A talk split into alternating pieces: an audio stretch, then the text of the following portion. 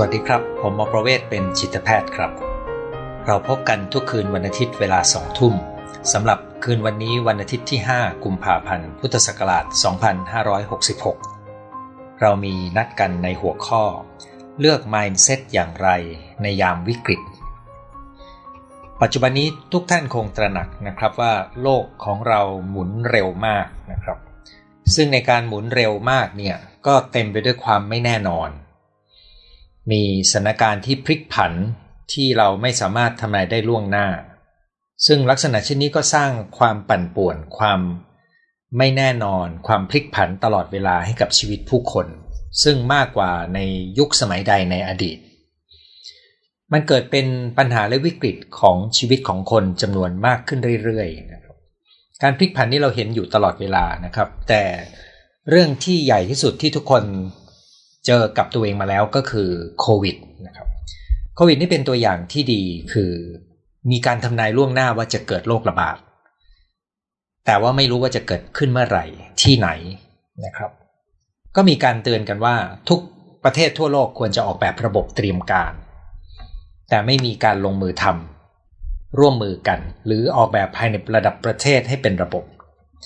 พอเกิดการระบาดปุ๊บ เราก็เห็นผลอยู่ครับว่ามันส่งผลเสียหายอย่างไร ธุรกิจปิดตัวผู้คนตกงานโควิดคลี่คลายนะครับ เรามีการแข่งขันกันของมหาอำนาจสองประเทศ แล้วก็มีเรื่องของราคาพลังงาน มีความขัดแย้งที่เป็นภูมิศาสตร์ทางการเมือง นะครับ สิ่งเหล่านี้ล้วนแล้วแต่เป็นการสร้างผลกระทบที่ส่งมามาเป็นระลอกระลอก แน่นอนนะครับ โรคระบาดใหม่ ก็ยังมีโอกาสเกิดขึ้นอีกนะครับ เทคโนโลยีล่าสุดที่มีการรับรู้กันมากก็คือตัว AI หรือ artificial intelligence ก็จะสร้างการเปลี่ยนแปลงที่ disrupt หรือสร้างการเปลี่ยนแปลงขนาดใหญ่ แบบพลิกหน้ามือเป็นหลังมือได้ ให้กับโลกแห่งงาน ในยุคสมัยเช่นนี้เนี่ย มนุษย์ก็จะเผชิญกับปัญหาและวิกฤตบ่อยขึ้นนะครับ แต่ว่าถ้าเราอยากจะจัดการปัญหาและวิกฤตได้เก่ง เพื่อจะได้เผชิญกับความเปลี่ยนแปลงได้ดีเนี่ยเราจำเป็นต้องเข้าใจว่า มนุษย์มีแนวโน้มจะจัดการสิ่งต่างๆ ในรูปแบบที่ตัวเองคุ้นเคย ซึ่งส่วนใหญ่แล้วมักจะไม่ใช่วิธีที่เหมาะสม เวลาที่เราเจอวิกฤตนะครับ ตรงกันข้ามครับเวลาที่เราเจอวิกฤตเราต้องการสภาวะ ของใจของเราเราต้องการวิธีการคิดและวิธีการทำในรูปแบบที่เหมาะสมกับวิกฤตครั้งนั้นๆ ต้องการเครื่องมือทางความคิดที่เหมาะสมกับสถานการณ์ และนี่เป็นที่มาของการคุยกัน ในวันนี้นะครับในหัวข้อว่าเลือก mindset อย่างไรในยามวิกฤตนะครับคำว่า mindset นี่เป็นภาษาอังกฤษนะครับ ก่อนหน้านี้ผมจะพยายามเลี่ยงการใช้ภาษาอังกฤษในรายการพูดคุยกัน แต่ว่าพบว่าคำว่า mindset นี้ถูกเอามาใช้ในภาษาพูดคุยของคนไทยมากขึ้นเรื่อยๆนะครับ พอถามว่าเอ๊ะ mindset แปลว่าอะไร คนใช้ก็อาจจะงงๆไม่รู้ว่าจะตอบว่ายังไงนะครับ แต่ที่จะแปลง่าย ๆ มันก็เหมือนกับคำว่าทัศนคตินะครับอาจจะแปลเป็นอีกคำหนึ่งที่มีความหมายใกล้เคียงกันก็คือวิธีคิดนะครับหรือสำหรับผมผมชอบอีกคำหนึ่งซึ่งอาจจะไม่ได้ใกล้เคียงในเชิงภาษา แต่ในเชิงของความหมายเนี่ยอาจจะพอใช้กันได้ก็คือ สภาวะจิตนะครับคำพวกนี้มันมีความหมายซ้อนๆกันครับ ถ้าจะรวมความหมายนี้มันก็คืออะไรที่อยู่ลึกไปกว่าความคิดที่เราตระหนักนะครับ ปกติแล้วเราอาจจะตระหนักในความรู้สึกนึกคิดของเราบ้างนะครับแต่ตัว mindset นี่มันเป็นตัวที่ลึกลงไปกว่านั้น และจับต้องได้ยากขึ้น ซึ่งการที่เราจะเลือก mindset ได้แปลว่าเราต้องรู้กันว่าเรากำลังใช้ mindset อะไรเนี่ยนะครับ แต่คนส่วนใหญ่ไม่รู้ด้วยซ้ำว่าตัวเอง ใช้วิธีคิดอะไรในการจัดการ มีทัศนะอะไรในการเข้าไปเผชิญกับโจทย์เหล่านั้นนะครับ ส่วนใหญ่ก็จะใช้ความเคยชิน หรือความรู้สึกที่คุ้นเคยในการจัดการ และที่สำคัญที่สุดก็คือทุกคนจะคิดว่า ตัวเองคิดและทำอะไรอย่างมีเหตุมีผล แต่งานวิจัยในเรื่องของการตัดสินใจของมนุษย์ มีข้อสรุปอย่างหนึ่งครับว่า มนุษย์ไม่ได้เป็นเหตุเป็นผล ไม่ได้มีการตัดสินใจที่มีตรรกกะอย่างที่ตัวเองเข้าใจ ในภาวะวิกฤตนี้เราจึงจำเป็นต้องตระหนักในข้อจำกัดของความเป็นมนุษย์ทั่ว ๆ ไป ที่มักจะไม่รู้ตัวได้ซ้ำว่าตัวเองกำลังมี mindset อะไร แต่ใช้ความเคยชินในการเผชิญทุก ๆ เรื่องที่เหมือนเหมือนกัน ซึ่งมันไม่ใช่วิธีที่ดีนะครับ แต่ถ้าเราสามารถที่จะรู้ตัวว่าเรากำลังใช้ความคิดวิธีคิดอะไรมีทัศนะยังไง แล้วเลือกสิ่งที่เหมาะสมกับสภาวะวิกฤต นั่นก็จะทำให้เราเผชิญกับวิกฤตได้ดีขึ้น ผมมีรายละเอียดเพิ่มเติมที่จะมาเล่าให้ฟังว่า ในความไม่เป็นเหตุเป็นผลของมนุษย์นี่นะครับ มีงานวิจัยออกมาเป็นระบบมากนะครับ ซึ่งเขาพบว่ามนุษย์มีแนวโน้มจะตัดสินใจผิดพลาด ในรูปแบบที่ทำนายได้ล่วงหน้านะครับ ซึ่งรูปแบบที่ทำนายได้ล่วงหน้านี้เนี่ยก็เกิดกลายเป็นวิชาที่เอาไว้สอน คนธรรมดาทั่วไปในวัยทำงาน หรือ ผู้บริหารที่ต้องตัดสินใจเป็นประจำ ให้ตระหนักในความผิดพลาดที่อาจจะเจอได้เป็นร่องความผิดพลาดที่เจอบ่อย ในมนุษย์ทุกคนนะครับด้วยเวลาจำกัดกับที่ผมได้เคยพูดเรื่องนี้ไว้แล้วในเรื่องของการตัดสินใจนะครับจำไม่ได้ว่าผ่านไปเกินปีหรือยังเนี่ยวันนี้ก็จะสรุปแค่สั้นๆ ก่อนที่จะพูดถึงเรื่อง mindset อะไรที่เหมาะกับวิกฤต สิ่งที่มีอิทธิพลต่อมนุษย์มาก ๆ และจะเบี่ยงเบนการตัดสินใจของเขาที่ทำให้เขา มีความไม่เป็นเหตุเป็นผล ก็คือความต้องการที่จะเข้าพวก ความต้องการการยอมรับครับ และก็ทำให้เกิดแนวโน้มคิดตามกัน ดังนั้นถ้าคุณเห็นภาพเด็กวัยรุ่นเข้ากลุ่ม เพื่อไปทำอะไรผิด คุณอาจจะรู้สึกว่าเป็นการตัดสินใจที่ไม่ได้เรื่อง แต่ภายใต้นั้นคือความต้องการอยากเข้าพวก นะครับโดยเฉพาะวัยรุ่นก็มีความสำคัญ คุณก็อาจจะคิดว่าเออโตเป็นผู้ใหญ่ก็ไม่เป็นนะครับปรากฏว่าก็มีครับ ถ้าคุณไปอยู่ในองค์กรไปนั่งดูในที่ประชุม คุณจะเห็นว่าคนที่คิดไม่เหมือนคนอื่นจะไม่ค่อยกล้าพูดอะไร คนที่คิดคล้าย ๆกันนะครับ ก็จะเกาะกันเป็นกลุ่ม มีพวก ใครที่รู้ว่าเจ้านายคิดว่ายังไง ก็ไม่กล้าคิดแย้งเจ้านาย โดยเฉพาะถ้าวัฒนธรรมองค์กรแห่งนั้นไม่ได้เอื้อให้คนเรากล้าคิดต่างนะครับ ตัวนี้ก็เป็นผลของการอยากเข้าพวก แล้วก็ทำให้กระบวนการตัดสินใจของคนเราผิดพลาดได้ เราอยากจะติดตามกระแสเราซื้อของเราใช้ของวิ่งตามคนอื่นโดยไม่ได้คิด อันนี้ก็คือกับดักหรือข้อผิดพลาดที่เจอบ่อยของมนุษย์เรานะครับ ในเวลาวิกฤตมีงานวิจัยด้วยครับว่า ถ้ามีเรื่องฉุกเฉิน เราเห็นใครทำอะไรเป็นกลุ่ม เราจะวิ่งตามกลุ่มนั้น เพราะเรารู้สึกอุ่นใจกว่า ที่เราทำตามคนอย่างน้อยก็ในวงเล็บผิดพร้อมกันนะครับ สองก็คือมนุษย์มีแนวโน้มจะมองอะไรจากมุมของตัวเองนะครับ ไม่ค่อยมีความสามารถในการมองจากมุมของคนอื่นอย่างรอบด้าน แต่ถ้าฝึกก็ทำได้นะครับ คือทุกอย่างที่พูดเนี่ยเป็นเรื่องที่ไม่ได้ซับซ้อนเลยนะครับ แต่มันวิ่งจนเราคิดว่าเป็นเรื่องปกติ ทันทีที่เราได้ตรวจสอบด้วยตั้งคำถามเราจะรู้เลยว่าเอ๊ะเรื่องนี้มันเปลี่ยนได้นะนะครับ เช่น ถ้าเราตระหนักว่าเราอยากเข้าพวกมากไปไหมเราวิ่งตามกระแสเกินไปหรือเปล่า เราสามารถตั้งคำถามกับตัวเองได้ ถ้าเรากำลังตั้งสงสัยว่า เรากำลังมองจากมุมของตัวเองไม่เข้าใจมุมมองของลูก ของคู่รัก ของเพื่อนร่วมงานของหัวหน้าของลูกค้า นั่นก็เป็นคำถามที่ทำให้เราเริ่มใส่ใจที่จะรู้มุมมองของคู่กรณี มนุษย์ยังมีความกลัวความสูญเสียครับ เข้าทำนองเสียน้อยเสียยากเสียมากเสียง่ายนะครับอันนี้เจอบ่อย แล้วก็เป็นหนึ่งในการตัดสินใจที่ผิดพลาด ในหลายๆ กรณีโดยเฉพาะเรื่องของการตัดสินใจทางการเงิน เช่นเวลาที่ราคาหุ้นตกลง หลายคนก็ไม่ยอมที่จะคัดลอสนะครับ มนุษย์มีแนวโน้มที่จะมองอะไรในระยะสั้น แก้ปัญหาเฉพาะหน้าให้พ้นตัวออกไปก่อน ไม่ค่อยมีคนที่คิดหลายชั้นหลายจังหวะ เพื่อดูเล็งผลถึงผลระยะยาวนะครับ มนุษย์มีด้านมืดที่ไม่เคยรู้จักตัวเอง ไม่เคยรู้ตัวเองนะครับ แล้วก็มนุษย์ใช้ชีวิตเหมือนกับเขาจะไม่เจอความตาย เพราะเราไม่ชอบพูดเรื่องความตายนะครับเเราก็จะปิดบางเรื่องเกี่ยวกับความตายออกไปพ้นๆเพื่อเราจะได้ใช้ชีวิตด้วยความสบายใจ ปิดตาตัวเองจากความจริงเรื่องความตายนะครับและในเวลาที่เคร่งเครียด มนุษย์ก็มักจะกลับไปใช้วิธีการที่คุ้นเคยดังนั้นกับดักทั้งหมดนี้เนี่ยเมื่อมนุษย์กำลังเผชิญกับวิกฤต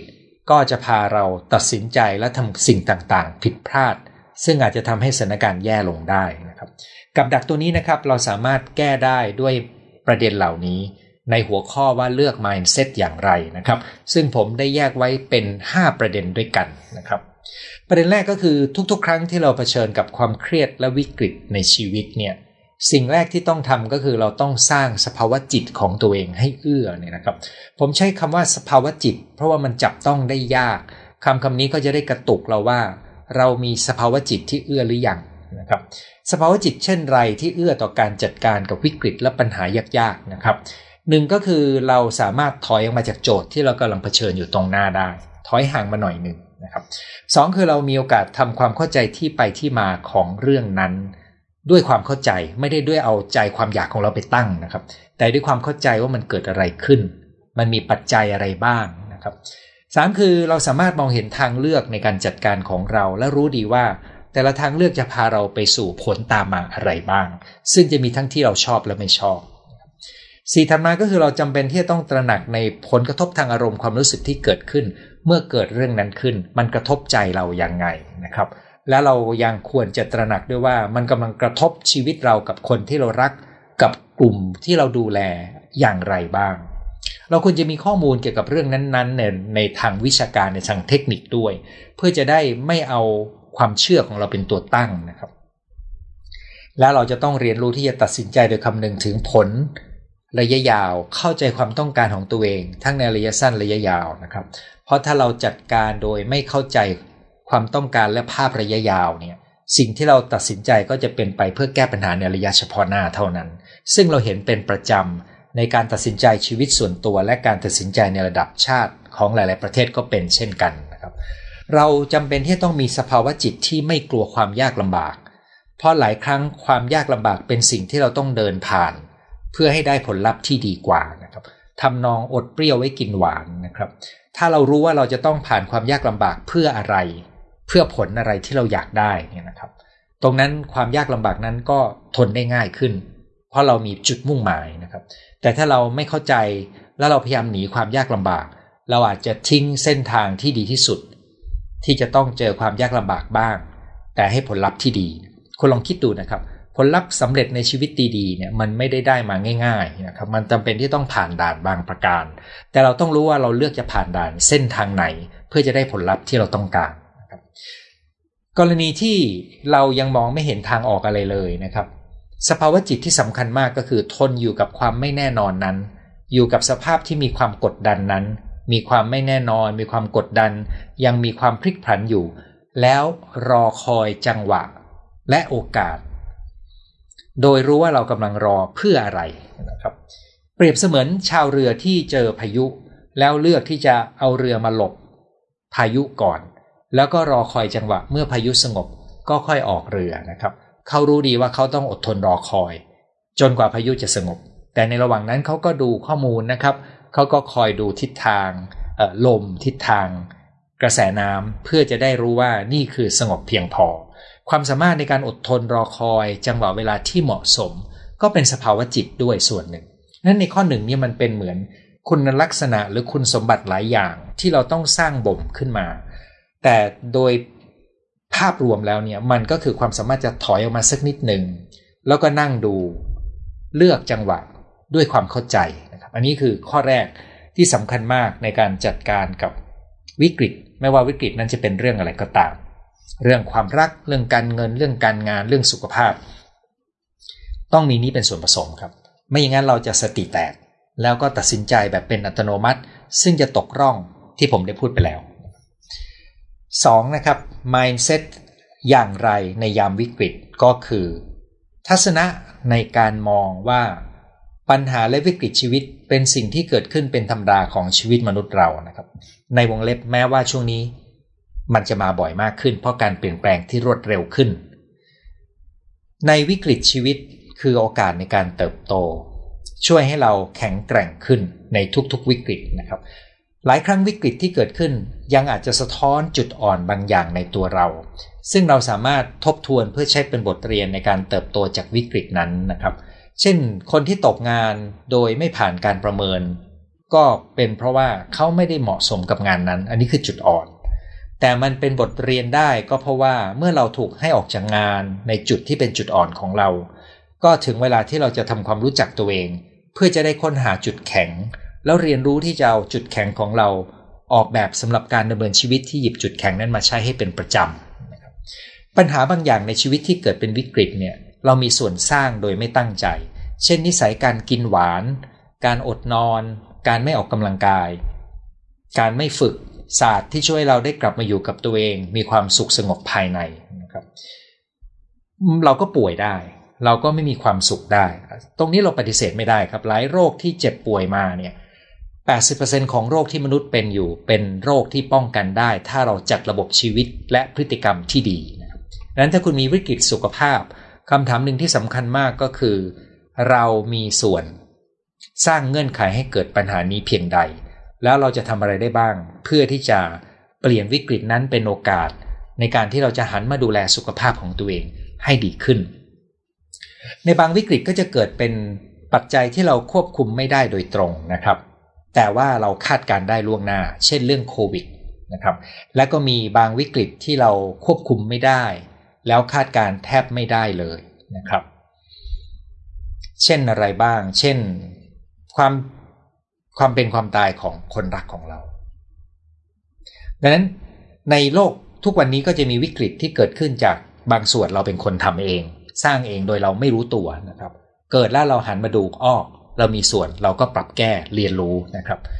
มีบางส่วนที่เราควบคุมไม่ได้แต่เราคาดการล่วงหน้าได้ เพื่อป้องกันว่าเมื่อเกิดขึ้นแล้วเราจะลดผลกระทบยังไง แล้วก็มีบางส่วนที่เราควบคุมก็ไม่ได้ คาดการก็ไม่ได้ แต่เราเตรียมการเหมือนกันว่าเกิดขึ้นแล้วเราจะทํำยังไงนะครับ การเตรียมการการคิดล่วงหน้าก็จะช่วยให้เราพร้อมในการรับวิกฤต และที่สำคัญเมื่อเกิดวิกฤตแล้วเราก็เติบโตได้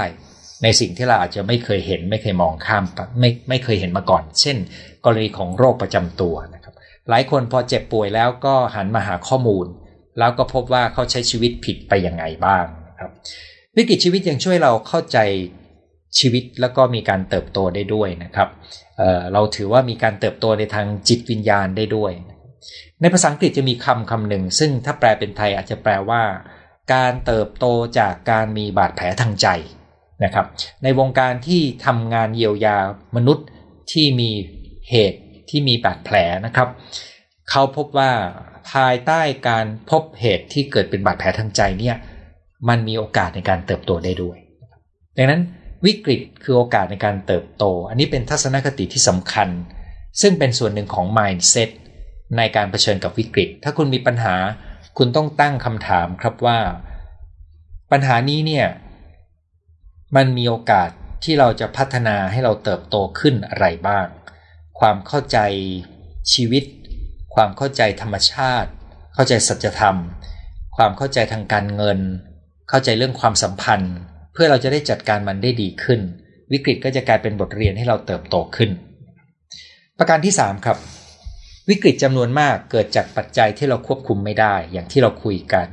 แล้ววิกฤตจำนวนมากก็เกิดจากปัจจัยที่เราควบคุมได้แต่เราไม่ได้ใส่ใจมันนะครับนั้นเวลาที่มีวิกฤตเกิดขึ้นไม่ว่าจะมีสาเหตุจากอะไรก็ตาม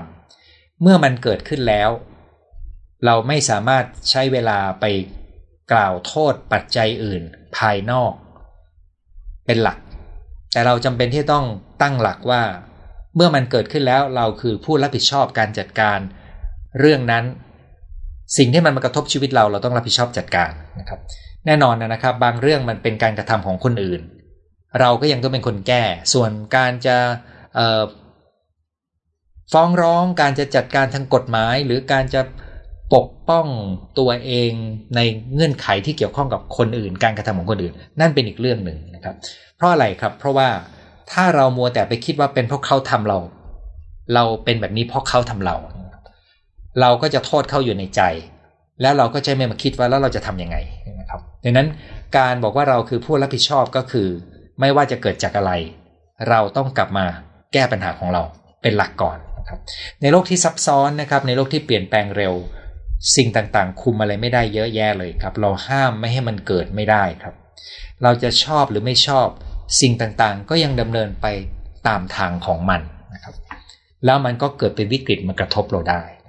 ภาษาทางพุทธอาจจะใช้คำว่ามันเป็นไปตามเหตุปัจจัยนะครับ ถ้าคุณเข้าใจว่าสิ่งต่างๆ เป็นไปตามเหตุปัจจัย แล้วคุณมองมันด้วยความเข้าใจ ไม่ได้มองมันว่าอยากให้เป็นอย่างนั้นทำไมไม่เป็นอย่างนี้เนี่ยนะครับ แล้วเมื่อมันเกิดขึ้นแล้ว คุณก็ตั้งโจทย์ว่าเราจะทำอะไรจากจุดของเรา ซึ่งก็คือการจัดการวิกฤตที่มันมากระทบเรานั่นเองนะครับ หน้าที่ของเราในกรณีนี้ก็คือการเรียนรู้ที่จะทำความเข้าใจกับสิ่งต่างๆ เข้าใจกฎเกณฑ์ธรรมชาติ เข้าใจธรรมชาติของนิสัยมนุษย์หรือสันดานมนุษย์นะครับ เข้าใจธรรมชาติของการอยู่ร่วมกันในสังคม ซึ่งจะมีทั้งคนที่เห็นแก่ตัว คนที่เอาเปรียบคนอื่น หลอกลวงคนอื่น กับคนที่มีน้ำใจ มันเป็นความเป็นจริงที่ดำรงอยู่ครับ และทุกยุคทุกสมัยก็คล้ายๆกันครับมนุษย์ยังไม่ได้เปลี่ยนแปลงไปมาก มันเป็นปัจจัยภายนอกรอบตัวเรา ที่เราต้องเรียนรู้ แต่เมื่อเรียนรู้แล้วเราเข้าใจกลไกเข้าใจธรรมชาติของมันแล้ว ในการแก้ปัญหาเราคือคนรับผิดชอบนะครับ ทัศนะที่ว่าเราคือคนรับผิดชอบ ก็แปลว่าเราต้องหยิบเอาต้นทุนในตัวเรา ในเครือข่ายคนรู้จัก ขอความช่วยเหลือจากคนที่เราช่วยเหลือได้ เข้ามาจัดการปัญหาที่กำลังเข้ามากระทบชีวิตเรานะครับ ในบางกรณีวิกฤตที่เกิดขึ้นที่มีกระทบต่อผู้คนจำนวนหลายคน เขาก็อาจจะรวมตัวกันเพื่อไปสร้างการเปลี่ยนแปลงในเชิงสังคมได้นะครับ ซึ่งตัวนี้ก็เกิดขึ้นกับเรื่องหลาย ๆ เรื่องได้อยู่แล้วนะครับ สมัยหนึ่งมีการรวมตัวกันเพื่อขอให้มีการดูแลนะครับ เช่น ปัจจุบันก็จะมี กฎหมายต่างๆ ที่เป็นกติกาสังคม รวมตัวกันเพื่อทำให้คนสูบบุหรี่จะต้องมีพื้นที่จำกัดไม่มาสูบสิ่งที่จะเป็นการรบกวนคนอื่น อันนี้คือการรวมตัวกันและกระบวนการเพื่อป้องกันนะครับไม่ให้ปัญหาที่คนอื่นสร้างมานำมาสู่ชีวิตของเรานะครับ แน่นอนคนสูบบุหรี่ก็มีสิทธิ์ของคนสูบบุหรี่ คนไม่สูบบุหรี่ก็มีสิทธิ์ของคนไม่สูบบุหรี่ เราจะปล่อยให้คนสูบบุหรี่พ่นควันมาให้คนสูบบุหรี่สูบแล้วเสี่ยงเป็นโรคก็ไม่ได้ ก็ต้องมีพื้นที่ให้นะครับ เรื่องฝุ่น PM 2.5 ก็เหมือนกันครับ ขณะนี้ก็มีคนสร้างฝุ่นขึ้นมา แล้วก็ฝุ่นนี้ก็มาจากรถยนต์ดีเซลนะครับ โดยเฉพาะที่พ่นควันดำฝุ่นนี้ก็มาจากการเผาวัสดุทางเกษตร ซึ่งมีอยู่ทุกๆ แห่งรวมถึงในกรุงเทพและรอบๆ กรุงเทพด้วยนะครับมีทั้งในประเทศเรามีทั้งในประเทศเพื่อนบ้านแล้วลมก็พัดไปพัดมานะครับ บางวันเราไม่มีที่อยู่ครับ รคือได้คนได้รับผลกระทบมากที่สุด ก็คือคนที่ไม่มีทางเลือกที่ต้องออกไปทำงาน ออกไปขึ้นรถเมย์ออกไปขี่มอเตอร์ไซค์ไปนั่งซ้อนมอเตอร์ไซค์คนกลุ่มนั้นไม่มีทางเลือกคือกลุ่มที่ได้รับผลกระทบที่สุด แต่เขาอาจจะไม่เห็นปัญหาเขาอาจจะยังไม่มารวมตัวกัน เพื่อเรียกร้องว่า เราต้องสร้างกลไกเพื่อดูแล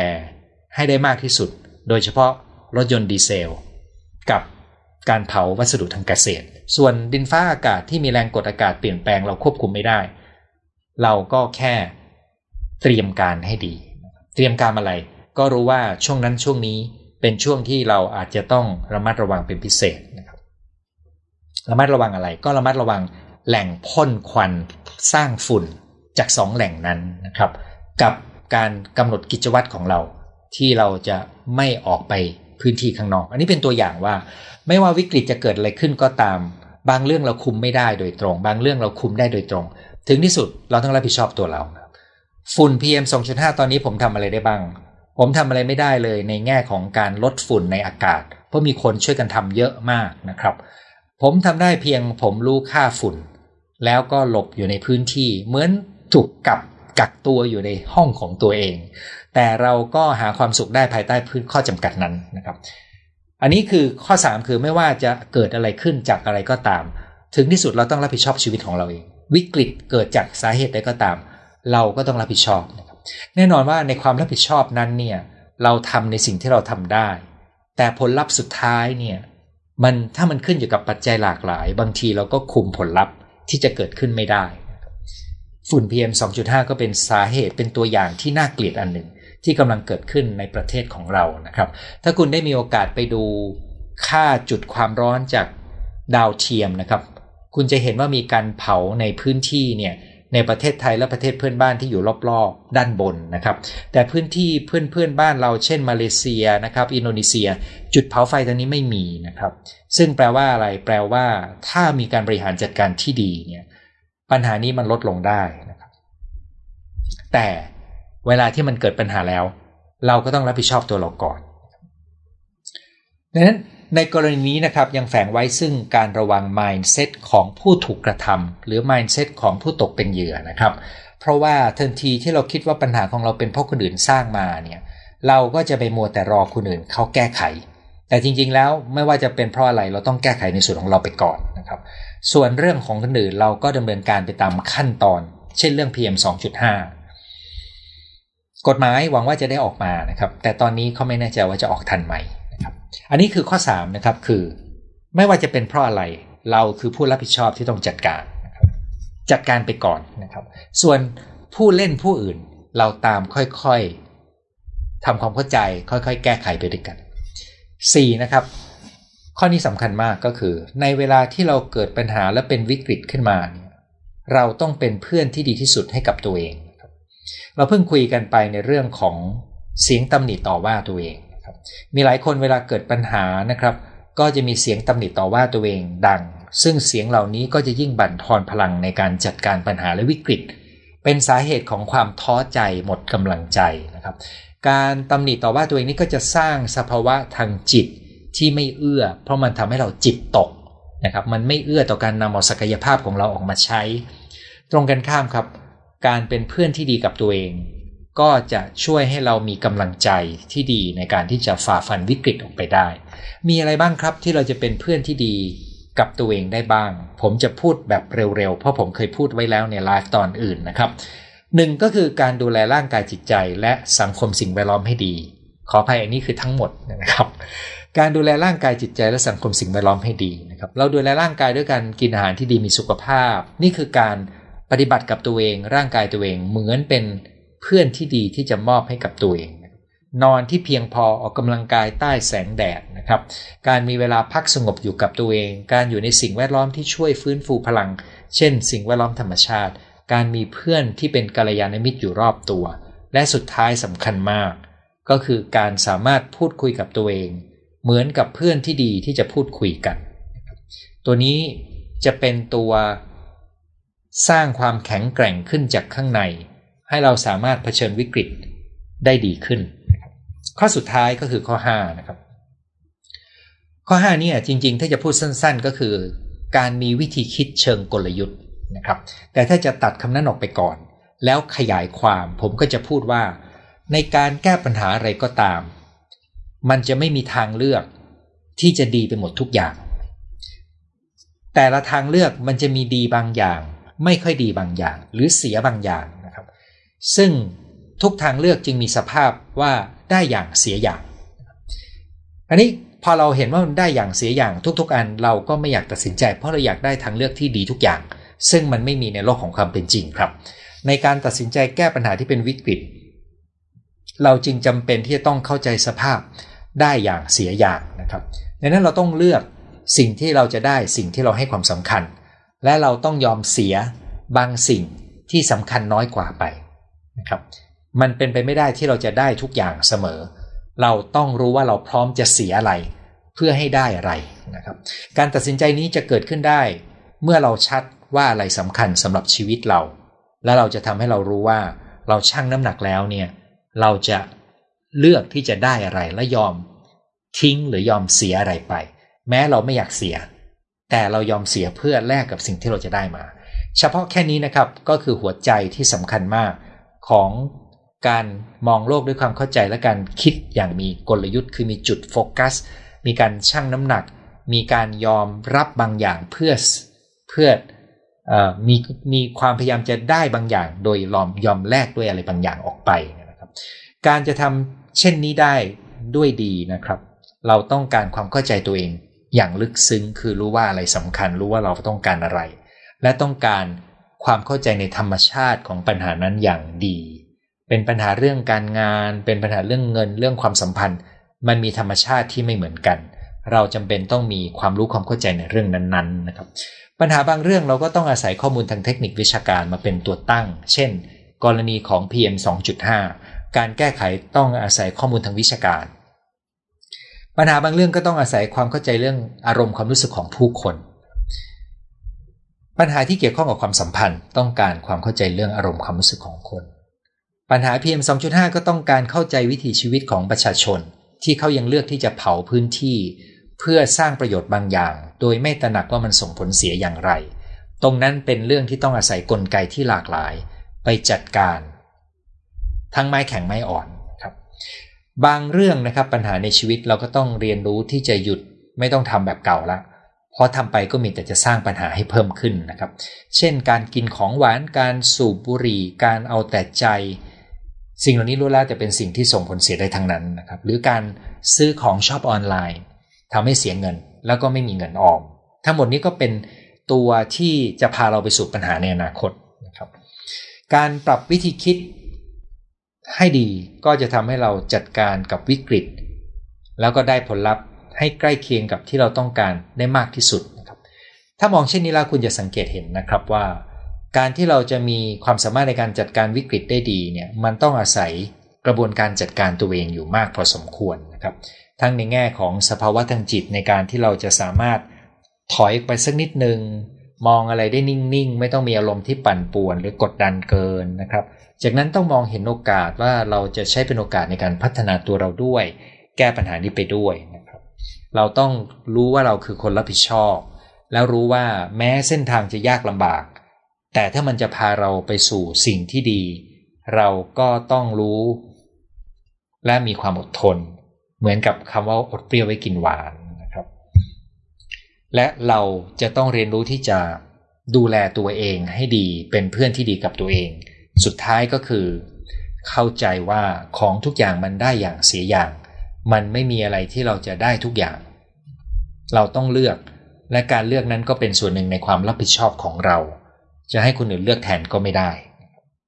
นี่คือ mindset หรือคำรวมๆในหลักคิด 5 ประการนะครับ ทัศนคติปนอยู่นี้ด้วยนะ ทักษะอยู่ในนี้ด้วยนะครับ เราเรียกคำรวมๆว่า mindset ในหัวข้อที่ตั้งไว้ว่าเลือก mindset อย่างไรในยามวิกฤต อันนี้คือเนื้อที่ผมเตรียมมาสำหรับการพูดคุยในคืนวันนี้นะครับ ตอนนี้ก็จะมาดูข้อความที่ส่งเข้ามาที่ YouTube ปลดล็อกกับหมอเวทนะครับ ท่านแรกบอกว่าพยายามเดินออกจากความสัมพันธ์ที่ไม่ถูกต้อง เริ่มพัฒนาตัวเองออกกำลังกายนั่งสมาธิอ่านหนังสือไปสอบ ทำระยะหนึ่งก็เหนื่อย รู้สึกว่าตัวเองทำได้ไม่ดีแบบที่คิดไว้เศร้าท้อแท้ข้อความของคุณทำให้ผมเดาได้ว่า คุณคงมีเสียงตัดสินตัวเอง และต่อว่าตัวเองกันบนเส้นทางนี้นะครับ ซึ่งเสียงนี้มีวิธีจัดการในรายละเอียดในสัปดาห์ที่แล้ว แล้วเสียงนี้ก็เป็นส่วนหนึ่งใน 5 ปัจจัยที่ผมได้เกริ่นไว้ว่า คุณต้องการ เดินออกจากความสัมพันธ์ที่ไม่ถูกต้องเนี่ย คุณต้องอาศัยห้าอย่าง คุณลองไปเรียงดูนะครับว่า จะทำได้ยังไง ผมคิดว่ามันทุกข้อนี่เกี่ยวกับคุณมาก เช่น การถอยความรู้สึกออกมา การยอมผ่านความยากลำบากเพื่อบรรลุเป้าหมายที่ดีกว่า นี่ล้วนแล้วแต่เป็นโจทย์ท้าทายคุณทั้งนั้นเลย ถ้าคุณทำด้วยตัวเองไม่ได้ คุณอาจจะต้องการที่ปรึกษาต้องการกัลยาณมิตรในการช่วยคุณด้วยนะครับ ท่านถัดมานะครับ หัวข้อชวนคิดชวนติดตามมาก จะรอฟังข้อคิดดีๆนะครับ เป็นไว้เป็นอาวุธ ติดตามตลอด รอฟัง มีอาการหายใจไม่แค่ออกอึดอัดจุกคอไม่ทราบสาเหตุที่แน่ชัด บางทีเป็นตอนอยู่กับตัวเองบางทีเป็นตอนดูทีวีดูละคร บางทีเป็นตอนอ่านหนังสือมันเป็นขึ้นมาเอง ผมจะเดาว่ามันคืออาการของความเครียด ซึ่งมักจะสัมพันธ์กันกับความวิตกกังวล และมันมักจะสัมพันธ์กันกับการมีความคิดวิ่งอยู่ในหัว โดยที่เจ้าตัวไม่รู้ว่าเรากำลังคิดอะไรนะครับ ซึ่งเจอบ่อยมาก สมัยที่ผมเป็นวัยรุ่น และผมยังไม่ได้มีทักษะในการสังเกตความคิดตัวเอง เพราะมีอาการทางกายที่สัมพันธ์กับความกังวล และผมก็ไม่รู้ว่ามันมาจากความคิดที่วิ่งอยู่ในตัวเอง จนกระทั่งได้เริ่มออกกำลังกายได้สังเกตความคิดตัวเองถึงรู้ว่าอ๋อไอ้พวกนี้มันเกี่ยวกันหมดเลยนะครับ ความนึกคิดสถานการณ์กดดันกับอาการทางกาย แต่ตัวที่มันทำให้มันขึ้นขึ้นลงลงได้มาก ส่วนหนึ่งก็คือความคิดที่วิ่งอยู่ที่เราไม่รู้ตัวนี้เอง คุณลองฝึกสังเกตความคิดดูดีๆนะครับ แล้วก็ลองออกกำลังกายและฝึกศาสตร์ผ่อนคลายดู นุกกำลังอยู่ในภาวะที่ต้องการคำแนะนำตามหัวข้อ ถูกพ่อว่าพ่อแม่บังคับให้เรียนเสร็จต้องรีบกลับบ้านจนกลายเป็นโรคกลัวสังคม ถูกน้ำราด ถูกทำร้ายหลายอย่าง จนเป็นซึมเศร้าเกลียดพ่อแม่มาก ตอนนี้ 28 ไม่คุยกับคนในบ้าน พี่สาวกับแม่ก็ไม่พอใจ ผมแกล้งทำของตก อ๋อผมขึ้นเขียนไม่ยาวนะครับ ผมจ่ายเร็วๆเลยย้ายมาอยู่คนเดียวนะครับ ก็ยังโทรจิก จนผมฆ่าตัวตายตามกู้ภัยก็ส่งกลับบ้าน ไม่ยอมให้ผมออกจากบ้านทำงานใกล้บ้านเท่านั้น ให้ผมทำกับข้าวซักผ้าอ๋อนี่ให้ผมทำทุกอย่าง จนผมทำอะไรเองไม่เป็นอ๋อทำให้ทุกอย่าง คือ คุณบอกว่าคุณโพสต์แล้วผมไม่ตอบใช่ครับ ผมไม่รับตอบแชทส่วนตัวนะครับ เพราะทุกวันนี้ผมตอบเฉพาะในแชทตอนไลฟ์สด เนื่องจากทุกวันจะมีคนส่งแชทส่วนตัวมายาวบ้างสั้นบ้าง แล้วคาดหวังว่าผมจะต้องตอบนะครับ ผมตอบไปทุกคนครับว่าผมไม่ตอบนะครับสาเหตุก็เพราะผมก็ต้องบริหารเวลาของชีวิตของผมเช่นกันนะครับ ที่สำคัญคืออย่างนี้นะครับ เวลาผมตอบคำถามของคุณในไลฟ์เนี่ยมันเป็นการให้ความรู้เชิง ความรู้ที่เป็นหลักการกว้างๆแต่ถ้าผมตอบแชทส่วนตัวให้กับใครก็ตาม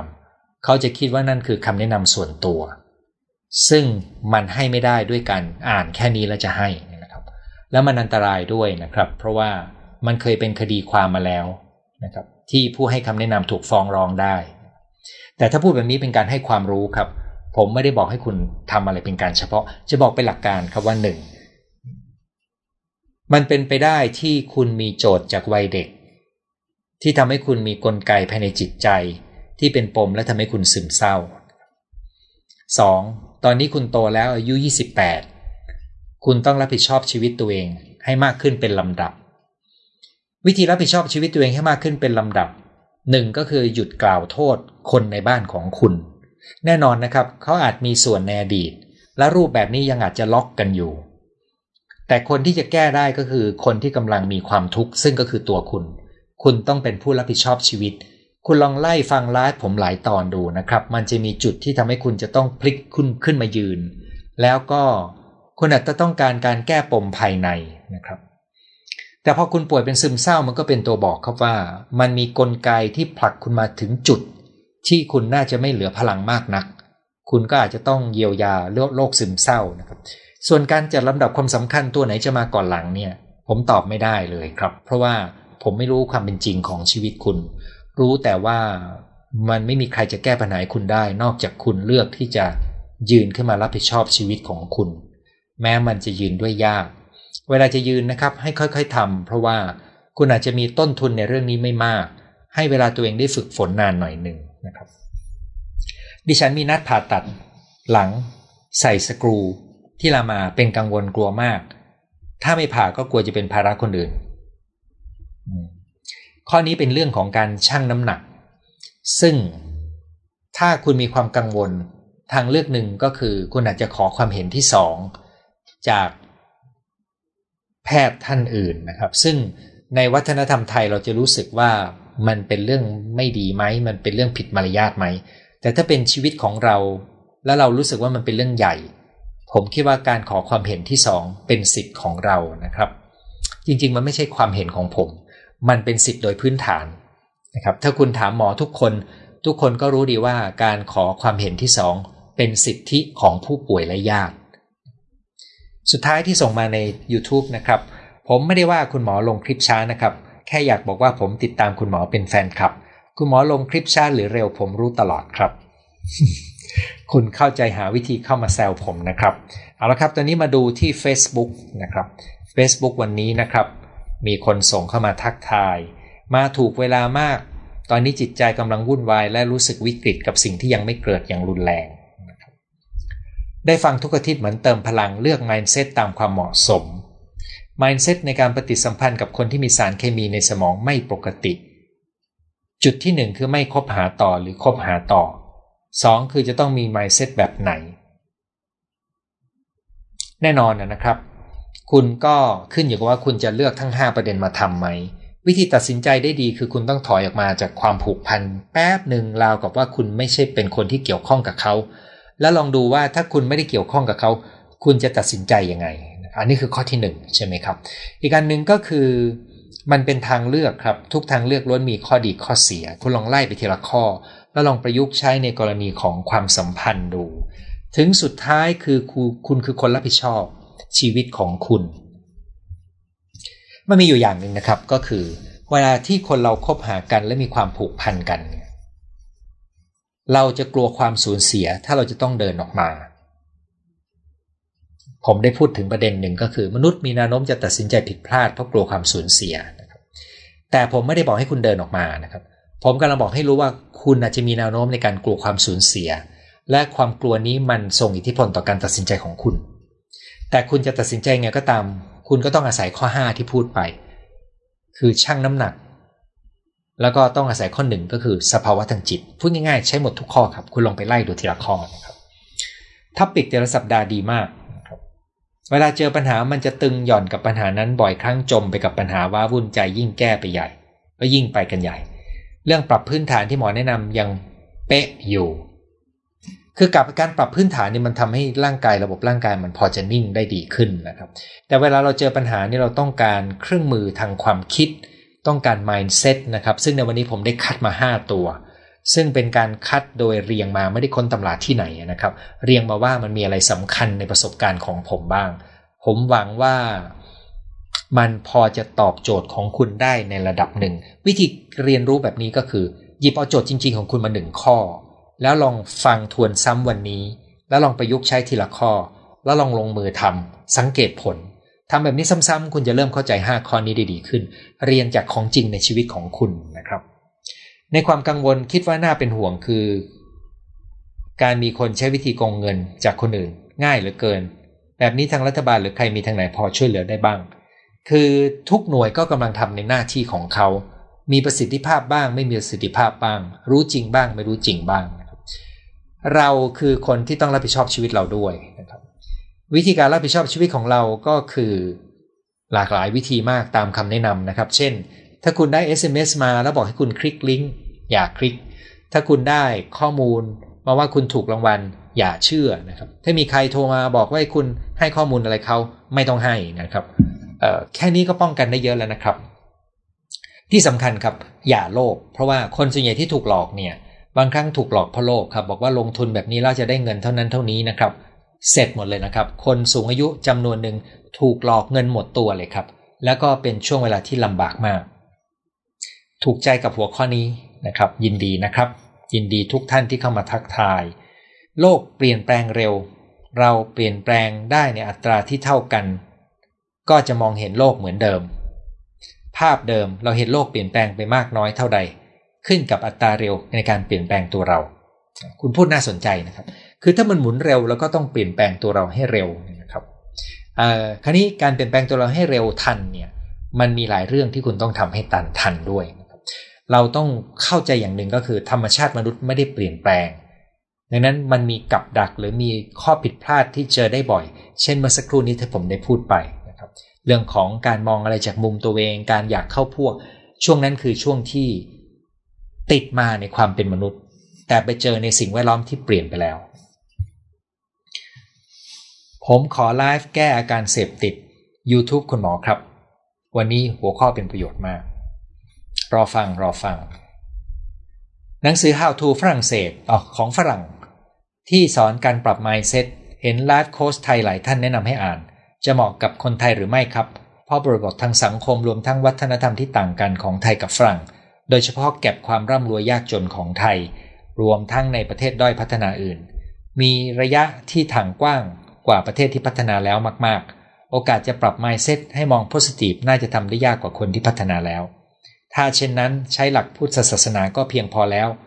หนังสือฝรั่งก็ใช้แนวทางพุทธ เพียงแต่อาจไม่ได้อ้างอิงถึงหรือเปล่า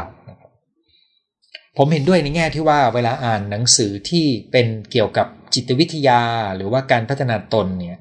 ถ้าเป็นของทางตะวันตกก็ต้องตระหนักในความแตกต่างทางวัฒนธรรมนะครับ แต่ไม่ได้แปลว่าอ่านไม่ได้นะครับ เราอ่านแล้วก็มาดูจากความเข้าใจในประเทศ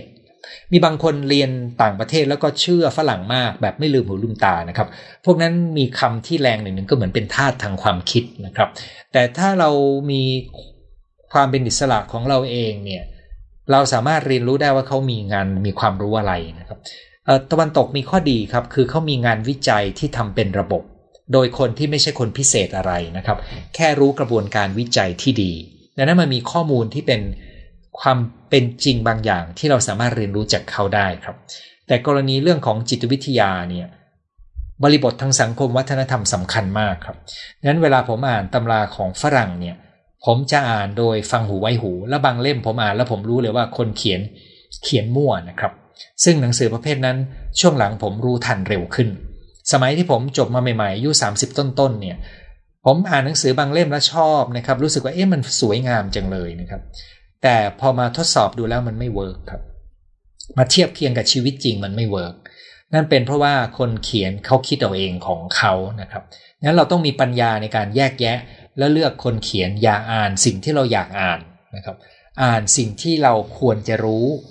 แล้วก็มีความเพลิดเพลินไปกับมันด้วย คือต้องต้องจัดสมผสมให้ดี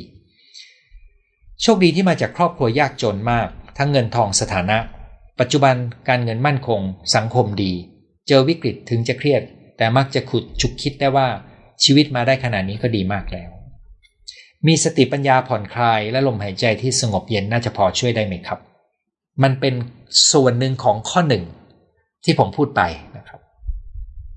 อยากให้พูดเรื่องภาวะสิ้นยินดีนะครับติด YouTube หนึบหนับ ติด YouTube คุณหมอหนึบหนับเลย รอฟังทุกสัปดาห์ ขออนุญาตฟังแต่เนื้อหาไม่ต้องการรับรู้ปัญหาของคนอื่น กลัวจิตตกนะครับ อันนี้ก็คือส่วนที่ส่งมาใน Facebook นะครับ ตอนนี้ผมจะมาดูคำทักทายที่ส่งเข้ามานะครับ ขอบคุณทุกท่านที่ส่งเข้ามารวมทั้งการแจ้งสถานที่ที่ท่านชมนะครับ เช่น สวิตเซอร์แลนด์ ขอบคุณทุกท่านที่ส่งความปรารถนาดีมานะครับ แล้วก็ยินดีต้อนรับท่านที่เพิ่งมาไลฟ์เป็นครั้งแรกนะครับ มีคนบอกว่าวันนี้หมอหน้าตาสดใสมาก ในวงเล็บเมื่อคืนนอนตีสี่เพราะคุณแม่เข้า ICU นะครับ เมื่อกี้กะจะงีบแต่ไม่ทันได้งีบนะครับต้อนรับท่านที่มาจากฝรั่งเศสนะครับ มีคำถามมาว่า คุณหมอมีคำแนะนำสำหรับคน 23 ปีที่คิดมากนอนไม่หลับกังวลก่อนสอบไหม มันต้องจัดการระบบชีวิต เพราะว่าเดี๋ยวนี้เราเขารู้ด้วยว่าความกังวลมันสัมพันธ์กับอาหาร สัมพันธ์กับไลฟ์สไตล์และที่ผมพูดว่าการออกกำลังกายก็ช่วยจัดการความกังวลได้นะครับ ถ้าคนคนนี้เป็นคุณ แล้วคุณตระหนักว่ามีความกังวลเป็นพื้นอารมณ์ เป็นนิสัยของคุณนะครับเอ่อคุณลองไล่ฟังไลฟ์ที่เกี่ยวข้องกับความกังวลดู แล้วถ้าคุณชอบแนวทางในวงเล็บไปซื้อคอร์สออนไลน์เรื่องจัดการความกังวลและการแพนิคดูนะครับ ตัวเลขเป็นหลักร้อยนะครับ ราคาไป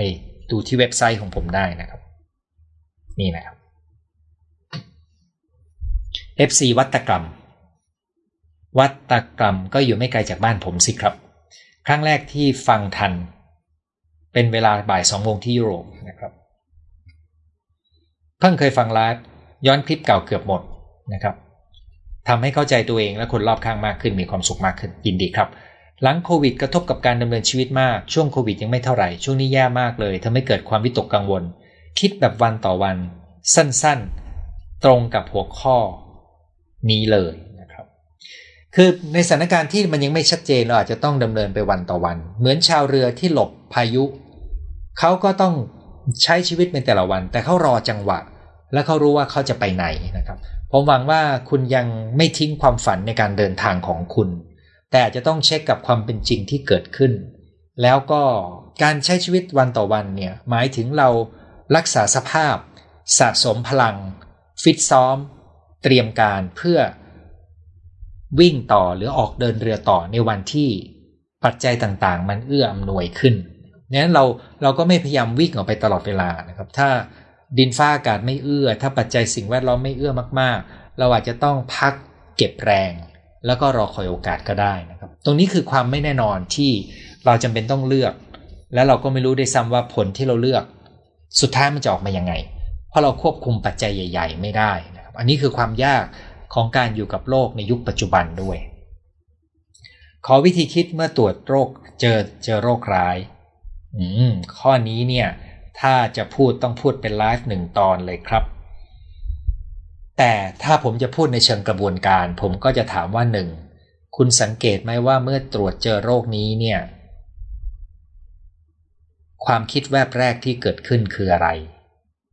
สังเกตไหมว่าคุณคิดอะไรอยู่ในใจหรือคุณพูดอะไรกับตัวเองนะครับ สังเกตอารมณ์ความรู้สึกได้ไหมว่ามันมีอารมณ์ความรู้สึกอะไรบ้าง เข้าใจความหมายไม่ว่าถ้าป่วยโรคนี้แล้วมันจะกระทบคุณยังไง กระทบต่อชีวิต ฝันในชีวิตกระทบกับคนที่คุณรักอย่างไร จากนั้นในส่วนของการรักษาแน่นอน มันก็มีหน้าที่ของหมอกับหน้าที่ของเรามันก็ต้องรู้ว่าแม้หมอจะรักษาโรคให้เราด้วยเทคนิค เทคโนโลยีวิชาการสมัยใหม่ แต่เราก็ยังต้องรับผิดชอบชีวิตตัวเราทำในสิ่งที่ตัวเองทำได้ เพราะโรคจำนวนมาก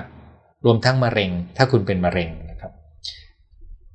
ปัจจัยของกิจวัตรประจำวันของเราเป็นส่วนหนึ่งของความเสี่ยงที่เราไปเพิ่มได้โดยไม่รู้ตัว คุณอาจจะต้องมีความรู้พอที่รู้ว่าคุณจะต้องปรับกิจวัตรปรับพฤติกรรมอะไรบ้าง เพื่อช่วยอีกแรงหนึ่ง ในบางกรณีมันอาจจะเป็นกำลังหลักในการเยียวยารักษาก็ได้ดังนั้นใน 5 ข้อที่ผมเรียนไปก็ยังคงเป็น เรื่องที่อยากจะให้คุณลองประยุกต์ใช้ดู ทักทายจากในทแลนด์ดีใจได้ฟังนะครับ ขอให้คุณหมอและทุกคนปลอดภัยจากฝุ่น ยากมากที่จะปลอดภัยแต่ก็ขอบคุณคำอวยพรนะครับ ไม่ค่อยได้เข้าพวกเลยเรา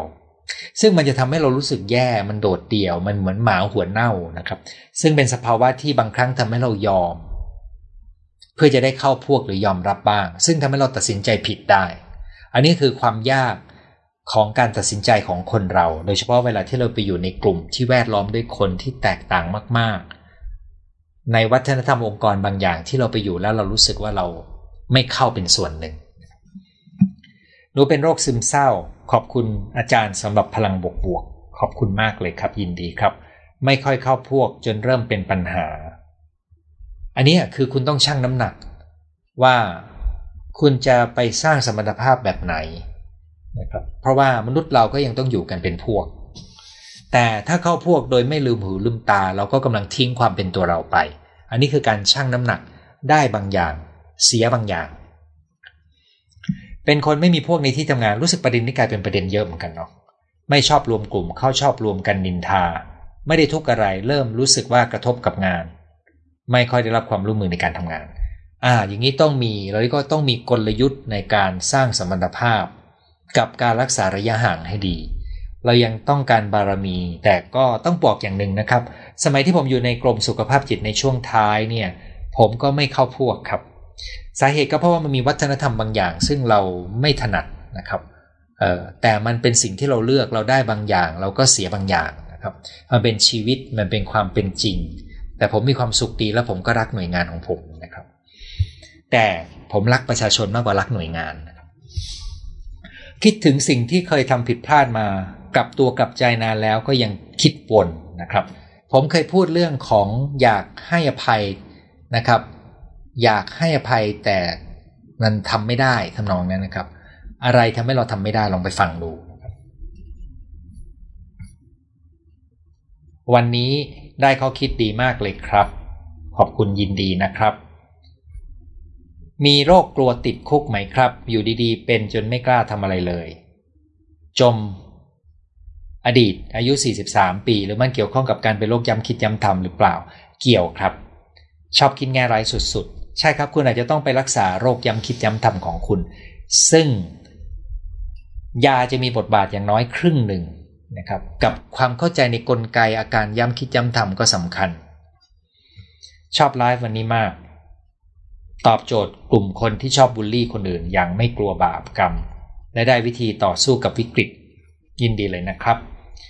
วันนี้มาทันครั้งแรกที่ได้ฟังนะครับ จากฝรั่งเศส จากฟินแลนด์ โอ้ ประเทศที่อยากจะไปเที่ยวทั้งนั้นเลยนะ ตอนนี้เน้นเที่ยวในประเทศไทยก่อนนะครับมีไปต่างประเทศบ้าง ขอบคุณวิกฤต ถ้าไม่เจอวิกฤตคงไม่ได้เจอกับคุณหมอ และไม่ได้รู้จักตัวตนของตัวเองที่ซ่อนอยู่ภายในตัวเรามาตลอด พอเปิดรับเขาแล้วรู้สึกดีกับตัวเองมาก ขอบคุณคุณหมอประเวศมากๆครับ ในวงเล็บเด็กอ้วน ซึ่งก็คือนักเรียนคนหนึ่งของผม ที่เพิ่งเข้ามามีส่วนร่วมในหลักสูตรล่าสุดเรื่องปมค้างใจ ผมจำคุณได้ครับ แล้วผมรู้ดีว่าการคุยกันของเราวันนั้น น่าจะสั่นสะเทือนอะไรบางอย่างในตัวคุณนะครับ สวัสดีคุณหมอจากญี่ปุ่น เสียงคุณหมอใสมาก การฝึกศาสตร์ให้กลับมาอยู่กับตัวเองทำบ่อยๆ ตอนเช้านั่งรถไฟไปทำงานในโตเกียว คนแน่นเต็มขบวนมีหลายเหตุการณ์ทำให้หลุดบ่อยเหมือนกันค่อยๆฝึกไปนะครับ เป็นไปตามสภาพข้อจำกัดของสถานที่อันนี้เข้าใจได้เลย เมื่อเราไปวัดเราอยู่กับธรรมชาติเราก็สงบกว่า วันที่เราไปอยู่ในที่ที่มันมีความอึกกระทึก ถ้าเราฝึกเก่งขึ้นเรื่อยๆ เราก็อยู่ในที่ที่เอื้อน้อยลงได้เก่งขึ้น จากนอร์เวย์นะครับคำนี้เราเป็นคนรับผิดชอบชีวิตของเรา ผมเข้าใจว่าคุณชอบใช่ไหมครับคำนี้ค่ะ เราเป็นคนรับผิดชอบชีวิตของเรา เข้าใจในวิกฤตที่เกิดขึ้นและยอมรับจัดการกับจิตใจยอมรับปรับตัวปล่อยวางค่ะ คุณหมอหน้าตาคุณหมอสดใสมากสุขภาพดีออกมาจากหน้าตาผิวพรรณขอบคุณครับ การนอนให้เพียงพอเป็นปัจจัยสำคัญข้อหนึ่ง ซึ่งบังเอิญเมื่อคืนผมนอนไม่ค่อยพอนะครับ แต่ก็เป็นต้นทุนที่เราสะสมและมอบให้ตัวเองได้ ในองค์กรจะเจอคน toxic และเป็นมิตรแตกต่างกันไป ทุกที่มีเลยจริง ๆ ครับ เจอวิกฤตตอนเรียน PhD มีปัญหากับ Advisor สุดท้ายเปลี่ยน Advisor ทำให้เข้าใจชีวิตมากขึ้น บางคนจะมองว่าเราอ่อนแอไม่สู้ แต่รู้สึกชีวิตดีขึ้นมาก อาจารย์มีความเห็นอย่างไร ครับผมคิดว่าในโปรแกรมปริญญาเอกหลายครั้งเขาให้อำนาจ Advisor มากเกินไป และทำให้ PhD เนี่ยผู้เรียนเนี่ยเครียดเกินความจำเป็นนะครับ ถ้ามันมี สิทธิ์หรือมีตัวเลือกให้นักศึกษาสามารถเปลี่ยน Advisor ได้นั่นเป็นเรื่องที่ดีแล้ว แล้วเราก็มีสิทธิ์เลือกครับ แน่นอนการเลือกมันก็ต้องเสียอะไรบางอย่าง เพื่อให้ได้อะไรบางอย่างนะครับ นั่นเป็นธรรมดาของการตัดสินใจในโลกมนุษย์ครับ ในเมื่อผลลัพธ์ออกมาดี ผมคิดว่าคุณตัดสินใจได้ถูก อย่างว่านะครับบางทีมันพูดยากว่า ตัดสินใจวันนี้ผลลัพธ์จะดีไม่ดีนะครับแต่ ถ้าเป็นคุณเป็นญาติผม แล้วคุณบอกว่าคนนี้เป็นยังไงยังไงนะครับ แล้วผมรู้สึกว่าคนนี้ไม่เหมาะที่เป็น advisor คุณ หลังจากดูข้อมูลแล้วผมก็จะบอกว่าทิ้งเขาไปเถอะนะครับ ภาษาอังกฤษจะใช้คำว่า คุณถูกปลดออกแล้ว you are fired นะหมอครับ OCD คิดลบมากด้านเดียวหรือเปล่า หรือคิดสองด้านไม่ขาวก็ดำคิดเป็นลดจิกไม่ได้ เพราะในโลกจริงไม่มีขาวดำมีเทาอ่อน คือจริง ๆ คนที่เป็น OCD มี ส่วนผสมของการคิดแบบขาวกระดำเพราะเขาจะมีลักษณะแฝงของความเป็นคนสมบูรณ์แบบที่ค่อนข้างจะเข้มข้นนะครับ มันเป็นส่วนหนึ่งของของอาการของ OCD ได้นะครับมันอยู่ที่การคอร์รัปชันถ้ายังปราบคอร์รัปชันไม่ได้ก็แก้เรื่องฝุ่นไม่ได้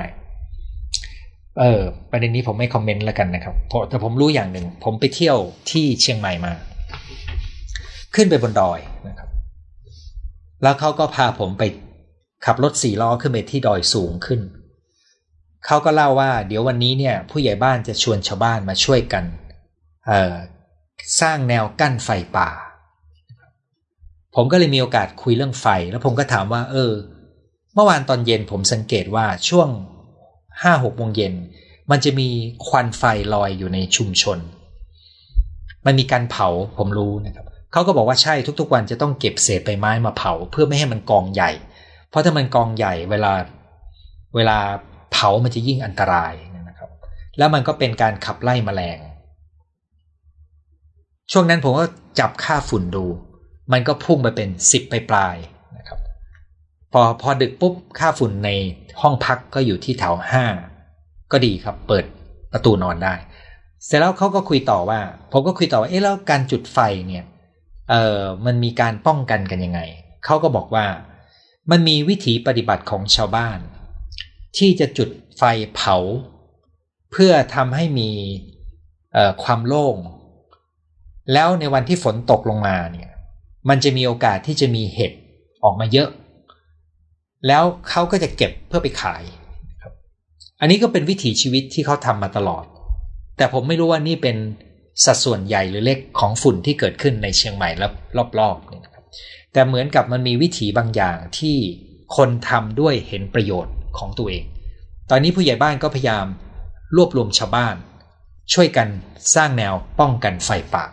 แต่ผมถามว่า เอ๊ะแล้วเราจะป้องกันการเผาแบบที่เขาเล่ามาได้ไหม เผาเพื่อจะได้เก็บเห็ดได้ ในตอนหลังตอนเข้าหน้าฝน เขาบอกว่ายาก เพราะว่าจุด ง่าย ๆ มันก็พรึบได้แล้วนะครับดังนั้นเขาเลยต้องใช้วิธีสร้างแนวป้องกันไฟป่าขึ้นมา แล้วเขาก็บอกว่า ปีที่แล้วเนี่ย มันไม่มีไฟป่าเลย มันทำให้รู้ว่าใบไม้ที่สะสมมากขึ้นในปีนี้เนี่ย มันน่าจะมีไฟป่าที่หนักขึ้น แปลว่ามันมีความเข้าใจบางอย่างในคนที่อยู่ในชุมชน แต่ความสามารถในการป้องกันการทำงานของ บุคคลที่ไปเผาเพื่อประโยชน์ส่วนตัวเนี่ย อันนี้หมายถึงวิถีชาวบ้านเลยนะครับ ขณะนี้เขายังไม่มีคำตอบที่ดีดังนั้นเรื่องฝุ่นเนี่ยจริงๆผมคุยได้เป็นชั่วโมงเหมือนกันนะครับ เพราะว่าผมก็คุยกับเจ้าของไร่อ้อย ว่าไร่อ้อยประเภทไหนที่เขาเผาไฟแล้วก็การที่รัฐบาลเพิ่มเงินในการซื้ออ้อยที่ไม่ได้ผ่านการเผามานะครับ มันช่วยเป็นแรงจูงใจให้คนเผาไฟน้อยลงไหมทำนอง มันจึงเป็น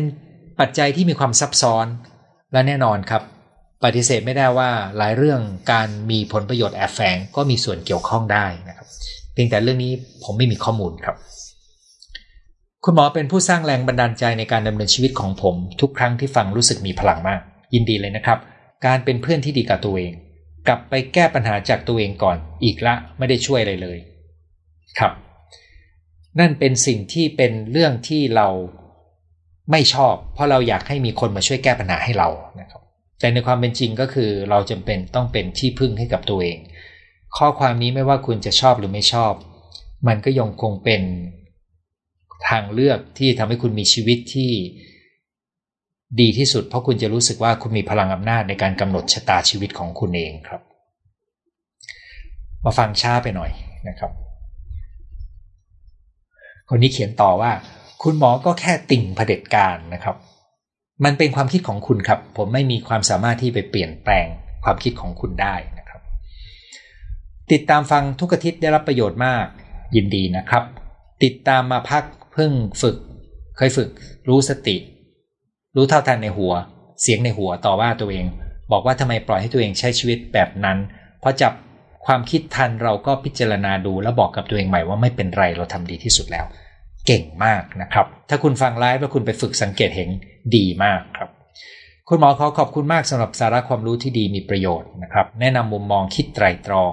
เพื่อตัวเองเพื่อสังคมคนรอบข้างสาธุใครกันแน่ที่เผาไร่อ้อยเป็นของใครอันนี้ไม่พูดแล้วนะครับ ฟังคุณหมอทุกอาทิตย์นำมาใช้กับชีวิตทำให้ชีวิตมีความสุขมากขึ้นนะครับ อยากได้ไมเซ็ตแนวทางการฝึกเมตตา และตัวอย่างครับ อืมอันนี้เป็นรายละเอียดที่จำไม่ได้ว่าพูดไปแล้วหรือยังเดี๋ยวผมจะลองไล่ดูนะครับ เรื่องของการเมตตาตัวเองเมื่อกี้ผมพูดไว้คร่าวๆนะครับ คือการเป็นเพื่อนที่ดีเนี่ยเป็นหลักการเดียวกันกับการเมตตาตัวเองเลยนะครับ ในวงวิชาการต่างประเทศปัจจุบันมีความตื่นตัวเรื่องการเมตตาตัวเอง ถึงกับมีการพัฒนาสกุลบำบัดขึ้นมาสกุลหนึ่ง ที่เรียกเป็นภาษาอังกฤษ แปลเป็นไทยได้ว่า สกุลบำบัดที่ตั้งอยู่บนฐานของการเมตตาตัวเองด้วยนะครับ เพราะมันมีงานวิจัยออกมาเยอะ พอจะมีคำแนะนำฝึกวิธีคิดเชิงกลยุทธ์กับคนที่อำนาจเหนือกว่าไหม เออ ยากครับ ผมคิดว่าเอานอกจากการยอมหรอทำให้เขาเห็นถึงประโยชน์ ที่เขาควรจะได้รับในฐานะผู้บริหาร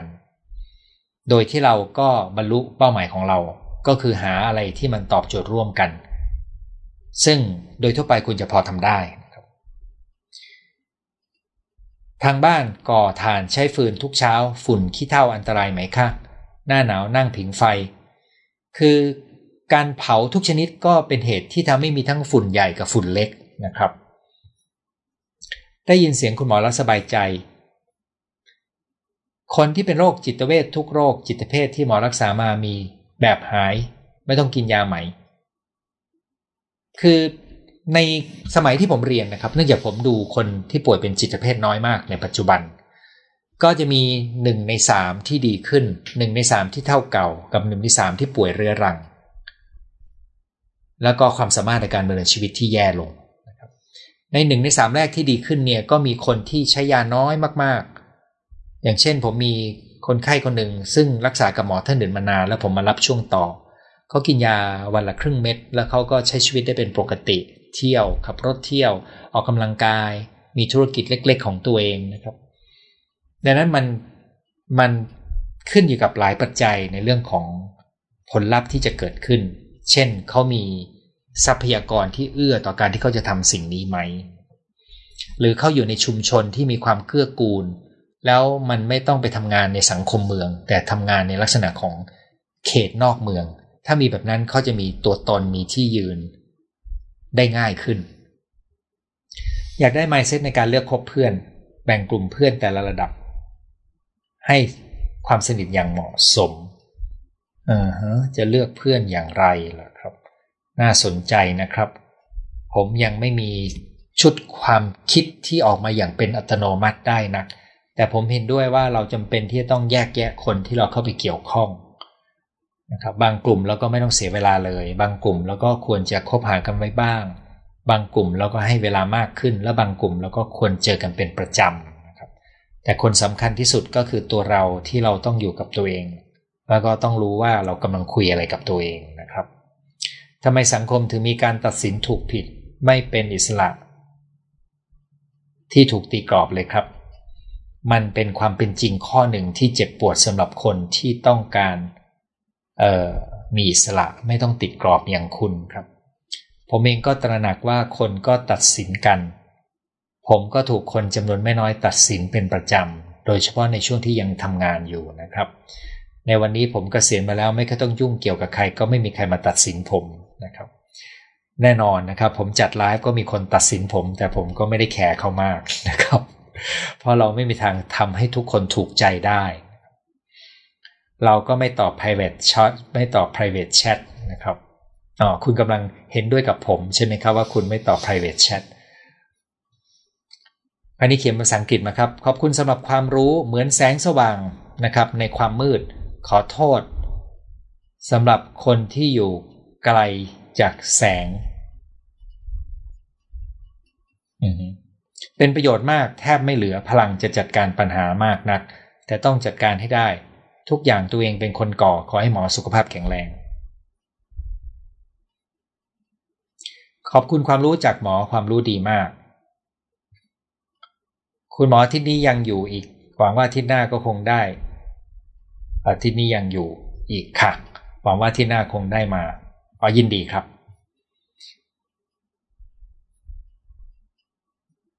เอ่อมีคนหนึ่งที่ส่งมาเยอะมากนะครับ ผมจะไม่อ่านแล้วนะครับ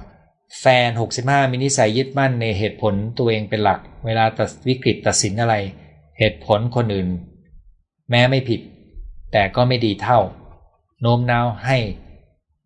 ได้ดังใจตลอดเวลาหมุดหงิดเป็นทุกข์เวลาคนรอบตัวไม่เอาด้วยตำหนิต่อว่าคนรอบตัว นั่นเป็นปัญหาของการไม่ยืดหยุ่นทางความคิด ซึ่งคนเหล่านี้ในตัวเองมีความทุกข์นะครับ แต่แน่นอนว่าเขาก็ทำให้คนใกล้ตัวไม่อยากยุ่งด้วย นั่นคือสิ่งที่เขาเป็น แล้วคนส่วนใหญ่ไม่รู้ตัวนะครับ ไม่เห็นด้านมืดของตัวเอง ซึ่งเขาก็คงจะต้องโดดเดี่ยวนะครับตำหนิต่อว่าคนรอบตัวว่าทำให้เขาไม่สบายใจ นี่ต่อจากตรงไหนครับอ๋อท่านนี้คือเรื่องแฟนนะครับ เคยบอกว่าพี่จะมีความสุขเพราะคนอื่นเห็นด้วยตลอดเวลาไม่ได้ ผมไม่รู้เขาก็จะเข้าใจไหมนะครับ ถ้าคุณอยู่ใกล้คุณก็คงต้องดูแลใจตัวเองด้วยก่อนเป็นเบื้องต้น ดิฉันรู้สึกว่าถูกคาดหวังให้พูดได้ค่ะ ตลอดเวลาได้ค่ะครับคือตอบ yes ต้องเป็นคนดีของคนรอบข้าง ต้องอย่าให้คนอื่นผิดหวัง เพื่อรักษาไว้ซึ่งความรักความเป็นคนดี รู้สึกไม่มีชีวิตเพื่อตัวเองสักทีดังนั้นคุณก็ถูกกรอบบางอย่างมาครอบไว้ แล้วคุณตระหนักว่าการอยู่ในพื้นที่นี้ คุณจะไม่ได้มีชีวิตเพื่อตัวเอง ถ้าคุณเลือกอยู่ในพื้นที่นี้ อย่างน้อยคุณก็ยังได้รับการยอมรับจากคนที่วางความคาดหวัง แต่ถ้าคุณจะเดินออกไปจากพื้นที่นี้เพื่อเป็นตัวเอง คุณก็จะสูญเสีย การยอมรับจากคนกลุ่มนั้น นี่คือสิ่งที่คุณต้องชั่งน้ำหนักอยู่เหมือนกัน โดยเฉพาะถ้าคนเหล่านั้นเป็นพ่อแม่เรา ตรงนี้ก็เป็นเรื่องยาก สามารถดูย้อนหลังได้ไหมได้ครับ มันจะอยู่ใน YouTube ปลดล็อกกับหมอเวทครับ มีสมาชิกใหม่มารายงานตัวนะครับ ถ้าเราไปเรียนมรณานุสติจะช่วยแก้ความกลัวหลายอย่างใน OCD ไหมเออผมมีความเชื่อว่า ความตายเป็นสุดยอดของความกลัว ถ้าคุณเผชิญหน้ากับความตายได้ดีขึ้น มีคนที่ผมเจอจำนวนหนึ่งที่สามารถจัดการกับความกังวลได้ง่ายขึ้น แต่โดยตัวมันเองตัวเดียว ผมเข้าใจว่ามันไม่พอสำหรับการจัดการกับ OCD นะครับ คนที่เป็น OCD คุณต้องเข้าใจกลไกของการเกิดเป็น OCD จำไม่ได้เคยพูดอยู่ในไลฟ์ด้วยแล้วนะครับ ดูทุกคลิปใช้ได้ เกี่ยวกับโรคซึมเศร้า คือจริงๆเนี่ยโรคซึมเศร้าเป็นผลปลายทางของสารพัดปัจจัยนะครับ อย่าไปเชื่อเรื่องสารเคมีอย่างเดียวนะครับ มันเป็นผลปลายทางเท่านั้นเองดังนั้นทุกทักษะที่คุณฟังในแต่ละไลฟ์เนี่ย คุณค่อยๆหยิบไปเทละนิดเทละนิดไปลองใส่เข้าไปในตัว แล้วลองทดลองใช้ถ้าชอบก็ใส่เป็นส่วนหนึ่งของตัวคุณนะครับ คุณจะพบว่าการของคุณดีขึ้นได้ ในนี้ก็มีหลายตัวครับ ขอบคุณอาจารย์สละเวลานะครับ ดูย้อนหลัง เราสามารถเลือกที่จะมีความสุขความทุกข์เลือกรับรู้เรียนรู้หาข้อมูลมาปรับใช้ให้เหมาะกับบริบทขณะนั้น รักษาสุขภาพนะคะ ข้อมูลที่ได้เป็นประโยชน์มากจากเชียงใหม่ ฟังชีวิตคนอื่น ทักทายคุณหมอจากมิวนิกมีวิธีที่ทำให้ไม่ฝันไหม ฝันเยอะมาก คือความฝันมันเป็นนกลไกอย่างหนึ่งที่มนุษย์ยังไม่เข้าใจว่ามีหน้าที่อะไรบ้างนะครับ แต่ส่วนหนึ่งเชื่อว่ามันมีกลไกต่อจิตใจ เช่น ความฝันนี่มันเป็นการเติมเต็มความต้องการบางอย่างของเรา บางสิ่งที่เราทำไม่ได้ในความเป็นจริงเราไปอยู่ในความฝันนะครับสำหรับผมผมใช้ข้อมูลความฝันจากคนที่มาคุยด้วย โดยทำความเข้าใจอารมณ์ที่เกิดขึ้นในความฝัน แล้วก็มาเชื่อมโยงกับอารมณ์ที่เขาอาจจะไม่ตระหนักในวันธรรมดา สมัยก่อนตอนที่ผมอายุยังไม่มาก ผมเคยมีความฝันว่าผมโกรธรุนแรงมาก แล้วต่อมาผมก็เริ่มสังเกตเห็นว่าตัวเองมีความหงุดหงิดลำคาญใจ กับเรื่องจุกจิกจุกจิก ความรู้ทันตัวนี้ทำให้ผมเริ่มเปลี่ยนกระบวนการภายในใจ ซึ่งลดอาการปวดหัวเรื้อรังตอนเย็นของผมไปนะครับ หลังจากนั้นความฝันในประเภทนี้ก็หายไปดังนั้นความฝันแบบนี้มันก็เป็นอาการสะท้อนสภาวะจิตใจที่เรามีชีวิตอยู่ในแต่ละวันได้ ใช้ความรู้สึกในความฝันเป็นตัวสำรวจดูครับว่า มันอาจจะเป็นอารมณ์ความรู้สึกของคุณในชีวิตประจำวันก็ได้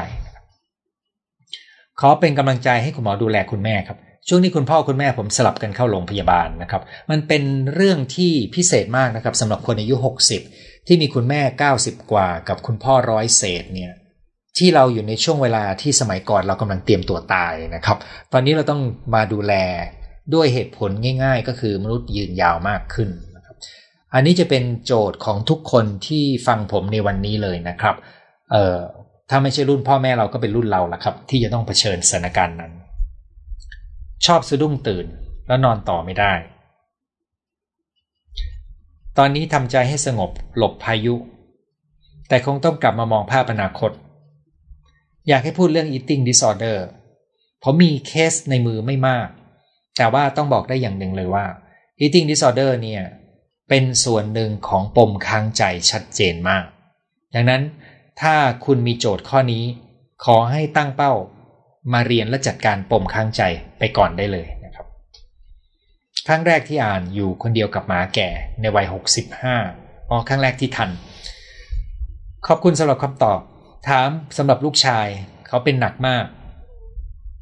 ทุกการสอบก็กังวลโอเคครับถ้างั้นให้เขาฝึกจัดการความกังวลก่อนเลยนะครับผมพูดหลายครั้งแล้วนะครับ เรื่องความกังวล แต่ที่จะเป็นระบบมันอยู่ในคอร์สที่รวมหมด 5 ชั่วโมงกว่าเรียงเนื้อหาไว้นะครับ ขอบคุณอาจารย์หมอ เพิ่งเจอวิกฤตมาหมากๆ เป็นกำลังใจให้คุณแม่หายโดยเร็ว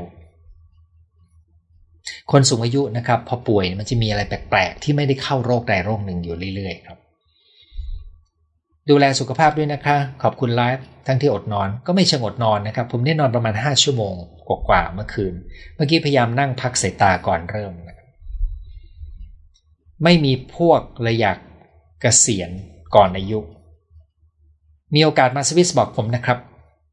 อยากให้เด็กมี mindset ที่เข้มแข็งรู้ว่าตัวเองชอบและต้องการอะไรในชีวิตเพราะโลกเปลี่ยนเร็วมาก เรามีหน้าที่ช่วยฝึกเด็กรุ่นใหม่มาก ๆ เลยนะครับ แล้วก็น่าน่าน่ากังวลและน่าสนใจมากว่าพ่อแม่ยุคปัจจุบันกำลังเตรียมตัวลูกอย่างไรนะครับ เพราะเรากำลังปล่อยลูกอยู่ในโลกไซเบอร์นะครับ สวัสดีเพิ่งมาเจอคุณหมอดูไปหลายคลิป วันนี้เพิ่งดูสด มาไม่ทันจะดูย้อนหลังกำลังมี มีกำลังใจสู้มากขึ้นนะครับมาไม่ทันเดี๋ยวค่อยฟังย้อนหลัง ในสถานการณ์วิกฤต mindset ที่เคยตั้งไว้พังทลาย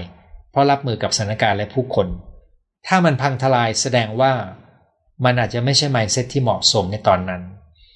หรืออาจจะเป็นเพราะว่าสภาวะจิตใจของคุณยังไม่พร้อม คุณลองทำข้อหนึ่งให้ดูดี คือถอยความรู้สึกออกมา จนกระทั่งราวกับว่ามันไม่ใช่ปัญหาของคุณ คุณสามารถอยู่กับตัวเองมองมัน แล้วก็ค่อยๆ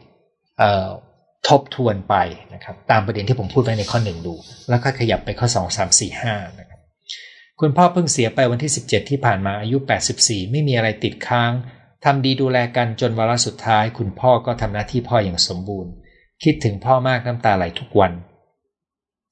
ถ้ามันเพิ่งผ่านมาประมาณครึ่งเดือนนะครับ ให้เวลากับตัวเองได้เลยนะครับ โดยเฉพาะถ้าคุณผูกพันมากๆอาจจะต้องเป็นเวลาหลายเดือนเลยนะครับ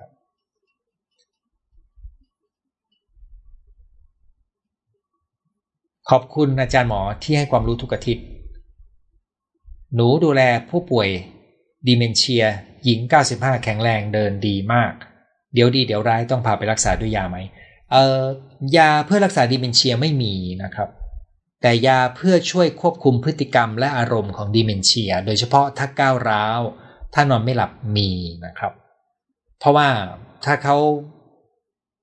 อารมณ์แปรปรวนเนี่ย แต่ว่าไม่ได้เป็นอันตรายกับใคร ไม่ได้เป็นอันตรายกับตัวเองเนี่ย ถ้าเป็นผมผมจะชั่งน้ำหนัก ว่าจำเป็นต้องใช้ยาไหม เพราะยาก็จะมีผลข้างเคียงของมัน ซึ่งอันนี้รายละเอียดจะอยู่ที่จิตแพทย์ที่ดูให้นะครับ วันนี้ได้กอดลูกสาวลูกชายลูกสะใภ้วันนี้ทันไลฟ์ช่วงสุดท้าย สูตรกินนอนออกกำลังกายใช้ได้ดีมาก ยินดีเลยนะครับ ในสถานการณ์วิกฤตถึงขั้น mindset ที่มีพังทลาย ควรตั้ง mindset ใหม่ให้เหมาะสมยังไง 5 ประการที่ผมพูดไปเลยครับ มีข้อคิดที่จะให้กำลังใจตัวเองและเพิ่มความมั่นใจหลังจากโดนปฏิเสธเรื่องงานบ่อยๆไหมคะถ้าคุณถูกปฏิเสธเรื่องงานหมายถึงคุณยังไม่สามารถหางานทำได้คุณอาจจะต้องคิดถึงทางเลือกในการเลี้ยงชีพนะครับ แล้วก็ในบางครั้งสิ่งที่มีเป็นทักษะของเราอาจจะไม่ได้เป็นสิ่งที่เป็นความต้องการของภาค ภาคแรงงานตอนนี้ ความเข้าใจในข้อมูลที่มีนะครับ เข้าใจปัจจัยความเป็นไป อาจจะทำให้คุณมองเห็นได้ว่าการถูกปฏิเสธมันไม่ใช่ปฏิเสธตัวคุณ แต่มันเป็นเพราะว่ามันไม่แมทช์กันในเวลานี้นะครับดังนั้นคุณอาจจะต้องมีข้อมูลใหญ่ด้วยว่าต้นทุนในตัวคุณเนี่ยถ้าจะวางแผนเส้นทางงานในระยะอนาคตถัดไปจากนี้เนี่ยคุณควรจะเดินไปทางไหนนะครับ เพราะว่าเส้นทางที่เคยเดินมาได้มาก่อน หลายเส้นตอนนี้มันกำลังเริ่มปิดตัวลง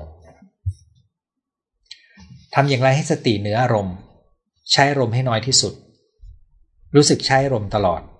อยากแช่ลมให้น้อย คือการฝึกทักษะจากการลมสำคัญมากครับ แล้วก็ผมพูดเรื่องนี้อยู่หลายครั้งนะครับ ตัวง่ายๆมากๆก็คือการออกกำลังกาย การฝึกหายใจ การกินอาหาร ที่ดีกับสุขภาพซึ่งจะดีกับอารมณ์ แต่ถ้าคุณรู้สึกว่าอารมณ์คุณแกว่งได้มาก คุณอาจจะมีโจทย์บางอย่างอยู่ข้างใน ซึ่งคุณอาจจะต้องการพื้นที่ในการจัดการ เพื่อทำให้คุณเห็นว่าอารมณ์ต่างๆ มันเกิดขึ้นเนี่ยมันมันมันมีปัจจัยอะไรเข้ามาเกี่ยวข้องบ้าง หนูเป็นจิตแพทย์ มาฟังคุณหมอตลอด ขอบคุณมากได้อะไรเยอะเป็นกำลังใจอยากให้ทำต่อไปนานๆนะครับ เป็นเกียรติมากครับที่มีจิตแพทย์มาฟังนะครับ สำหรับผมในวงการจิตแพทย์ผมไม่ค่อยมีตัวตนมากนักนะครับ ส่วนหนึ่งเป็นเพราะว่าไม่ค่อยเหมือนชาวบ้านนะครับไม่เข้าพวกนะครับ แต่แน่นอนว่าในวงการทุก ๆ วงการก็จะมีคนที่หลากหลายนะครับ แล้วก็ผมรู้จักน้องๆหลายคน ซึ่งเป็นคนดีพยายามทำงานให้ดีนะครับแต่เราอาจจะมีความแตกต่างในเชิงของแนวคิดในการทำงาน แต่เรานับถือกัน แต่สำหรับน้องรุ่นน้องที่มาฟังยินดีมากครับ วันก่อนโดนคนคุกคามทางเพศทางวาจาบนโต๊ะอาหารโมโหมาก ตกดึกแอบร้องไห้ ตอนนี้คลายลงบ้าง อยากทราบวิธีรับมือไม่รู้จะตอบโต้ยังไง โมโหตัวเอง โมโหคนรอบข้าง ผมเชื่อว่าคุณมีโจทย์ในการจัดการอารมณ์โกรธ เวลาที่คนมาคุกคามคุณและคุณไม่สามารถใช้พลังความโกรธในการตอบโต้หรือลากเส้นเป็นนะครับอันนี้จะเป็นโจทย์ของคุณ คุณลองไปฟังไลฟ์ของผมที่ว่าด้วยเรื่องความโกรธดู ผมเจอหลายคนที่มีปัญหาการจัดการความโกรธ มักจะมีปมจากวัยเด็กที่ทำให้เขาไม่สามารถ รับรู้และแสดงความโกรธออกมาได้ เช่น ถูกทำโทษอย่างรุนแรงนะครับ เคยโกรธแล้วถูกพ่อแม่บอยคอร์ดทำเช่นไม่ไม่ยุ่งด้วยไม่อะไรด้วย เด็กก็ไม่กล้าที่จะเรียนรู้ความโกรธของตัวเอง กินนอนออกกำลังกายฝึกศาสตร์ผ่อนคลายช่วยมีทักษะในการถอยความคิดมาได้จริงเป็นประโยชน์มากแต่นั่นเป็นข้อแรกใช่ไหมครับ ข้อแรกของการถอยออกมา มันยังมีข้อ 2 3 4 5 ซึ่งลองฝึกต่อดูด้วยนะครับ คุณหมอที่ฉันมีความคิดที่ต่อว่าคุณแม่ในเหตุการณ์ตอนเด็กอยู่เรื่อยทำให้เสียใจ มันรุนแรง ชอบเป็นตอนใกล้ PMS ทั้งนั้นที่พยายามเข้าใจแล้วให้อภัยแล้ว คือคุณอาจจะให้อภัยด้วยความนึกคิดนะครับ แต่ปมข้างในมันยังมีความเจ็บปวดอยู่เนี่ยมันยังมีปฏิกิริยาค้างอยู่ได้ครับ ผมบอกได้ว่ามันไม่สามารถแก้ได้ด้วยความคิด แล้วก็แนะนำได้ว่าให้ไปลองฟังหัวข้อที่เกี่ยวข้องกับปมค้างใจ ซึ่งน่าจะมีมากกว่า 5 ครั้งที่ผมพูดไปนะครับ แล้วก็ไม่อยากชวนมาเรียนแต่ว่ามันมีหลักสูตรเพื่อเรื่องนี้โดยตรงฝฟังคุณหมอหลายคลิปกับลูกสาววัยรุ่นได้อะไรมาก ยินดีครับ ผมยังเพิ่งคุยกับลูกสาววัยรุ่นมากหน่อยหนึ่งในสองวันนี้เลยครับ เมื่อเช้าก็ถามว่าเมื่อคืนพ่อไปไหนแต่ตอนดึกนะครับ กลับมาตอนกี่โมงนะครับ เพราะมันไม่เคยออกไปตอนกลางคืนนะครับตัวผมเนี่ยนะครับเเรียนถามค่ะ ถ้าเด็กป .6 เตรียมสอบเข้าโรงเรียนดังมาก แต่เด็กไม่มีแรงบันดาลใจ บ้านเด็กฐานะพร้อมน้องเรียนระดับกลางของห้องทำยังไงให้น้องลุกขึ้นมาสู้หรือปล่อยไป มันต้องขึ้นอยู่กับคอนเซปต์ของคุณหรือแนวคิดของคุณว่าคุณจะให้เด็กไปเรียนโรงเรียนดังมากเพื่ออะไรเนี่ยนะครับ แล้วก็ต้องดูด้วยว่าเขา ทำไงให้การเรียนของเขามันเป็นการเติบโตจริง ๆ ไม่ใช่เรียนเพื่อไปแข่ง เพื่อวิ่งตามร่องแต่ตรงนี้เป็นเส้นการหาสมดุลที่พ่อแม่ต้อง ต้องชั่งน้ำหนักให้ดีระหว่างการพยายามจะมีส่วนในการสร้างเส้นทางให้ลูกกับ การมีพื้นที่ให้ลูกได้มีพื้นที่หายใจและเป็นของเขานะครับ สมดุลตรงนี้เนี่ย ผมคิดว่าพ่อแม่ต้องตระหนักแล้วก็ต้องฟังสัญญาณทางด้านอารมณ์ความรู้สึกของเด็กด้วย จะปรับปรุง mindset ของเราอย่างไร ให้ไม่เป็นคนขี้น้อยใจขี้งอน คนที่น้อยใจขี้น้อยใจขี้งอนนี่นะครับเเป็นคนที่แคร์คุณเขียนมาเลยนะครับทำดีบางทีเหมือนดีไม่พอ คือคุณเป็นคนที่ทำดีกับคนอื่น ส่วนใหญ่ที่ผมเจอนะครับ แล้วก็บางครั้งเราก็อยากให้เขารับรู้ บางคนก็อาจจะอยากให้เขายอมรับและชื่นชม หรือถ้าเราไม่ได้รับเราก็จะรู้สึกน้อยใจ ไม่ได้รับการยอมรับหรือว่าไม่ได้รับการมองเห็นคุณค่าเราจะเกิดความน้อยใจ มันมีโจทย์อยู่ข้างในครับว่าอะไรทำให้คุณต้องการการยอมรับความชื่นชมและความรัก ซึ่งมันเป็นโจทย์ภายในของคุณ ไปฟังเรื่องปมค้างใจดูนะครับ ฟังทุกอาทิตย์ฟังแล้วสบายใจยินดีนะครับ ขอบคุณข้อมูลวันนี้ ขอคุณหมอสุขภาพแข็งแรง จากแคนาดา ขอบคุณที่เจอคุณและชั้นเรียนของคุณ ฉันเข้าใจตัวเองมากขึ้นทุกวัน และกลายเป็นการเปิดโลกในช่วง 6 เดือนที่ผ่านมา ยินดีมากครับ ผมเข้าใจว่าคุณเป็นนักเรียนคนหนึ่งของผมนะครับ แต่ผมเพิ่งรู้ว่าคุณอยู่ในแคนาดานะครับ หนูฟังคุณพระสินอินทวงกับพระไพศาลใน YouTube แล้วคลิปคุณหมอก็ขึ้นมา เลยกดดู ติดตามได้ประมาณหนึ่งเดือน ชอบและศรัทธา น่าสนใจนะครับ เคยมีคนพูดว่าเนื้อหาและก็แนวของผมจะคล้ายกับพระอาจารย์ไพศาลวิสโลนะครับ ซึ่งผมเองเคยไปกราบท่านนะครับ แล้วก็เคยทำงานกับท่านภายใต้ โครงการที่ท่านเคยดูแลอยู่นะครับ แต่ว่าไม่ไม่ได้ไปมาหาสู่กันบ่อยนะครับ ส่วนคุณพระสินเคยเห็นหน้าและเห็นคลิปอยู่เหมือนกัน แสดงว่า YouTube มีอัลกอริทึมที่พบว่าคนที่ดูรายการของสองท่านนี้ ดูรายการของผมด้วย เป็นอัลกอริทึมของเอ่อ YouTube ครับ มีข้อคิดอันหนึ่งจาก YouTube นะครับ ในวันที่ผมเปิดระบบ Monetize ของ YouTube เนี่ย ผมพบว่า YouTube ได้ฟีด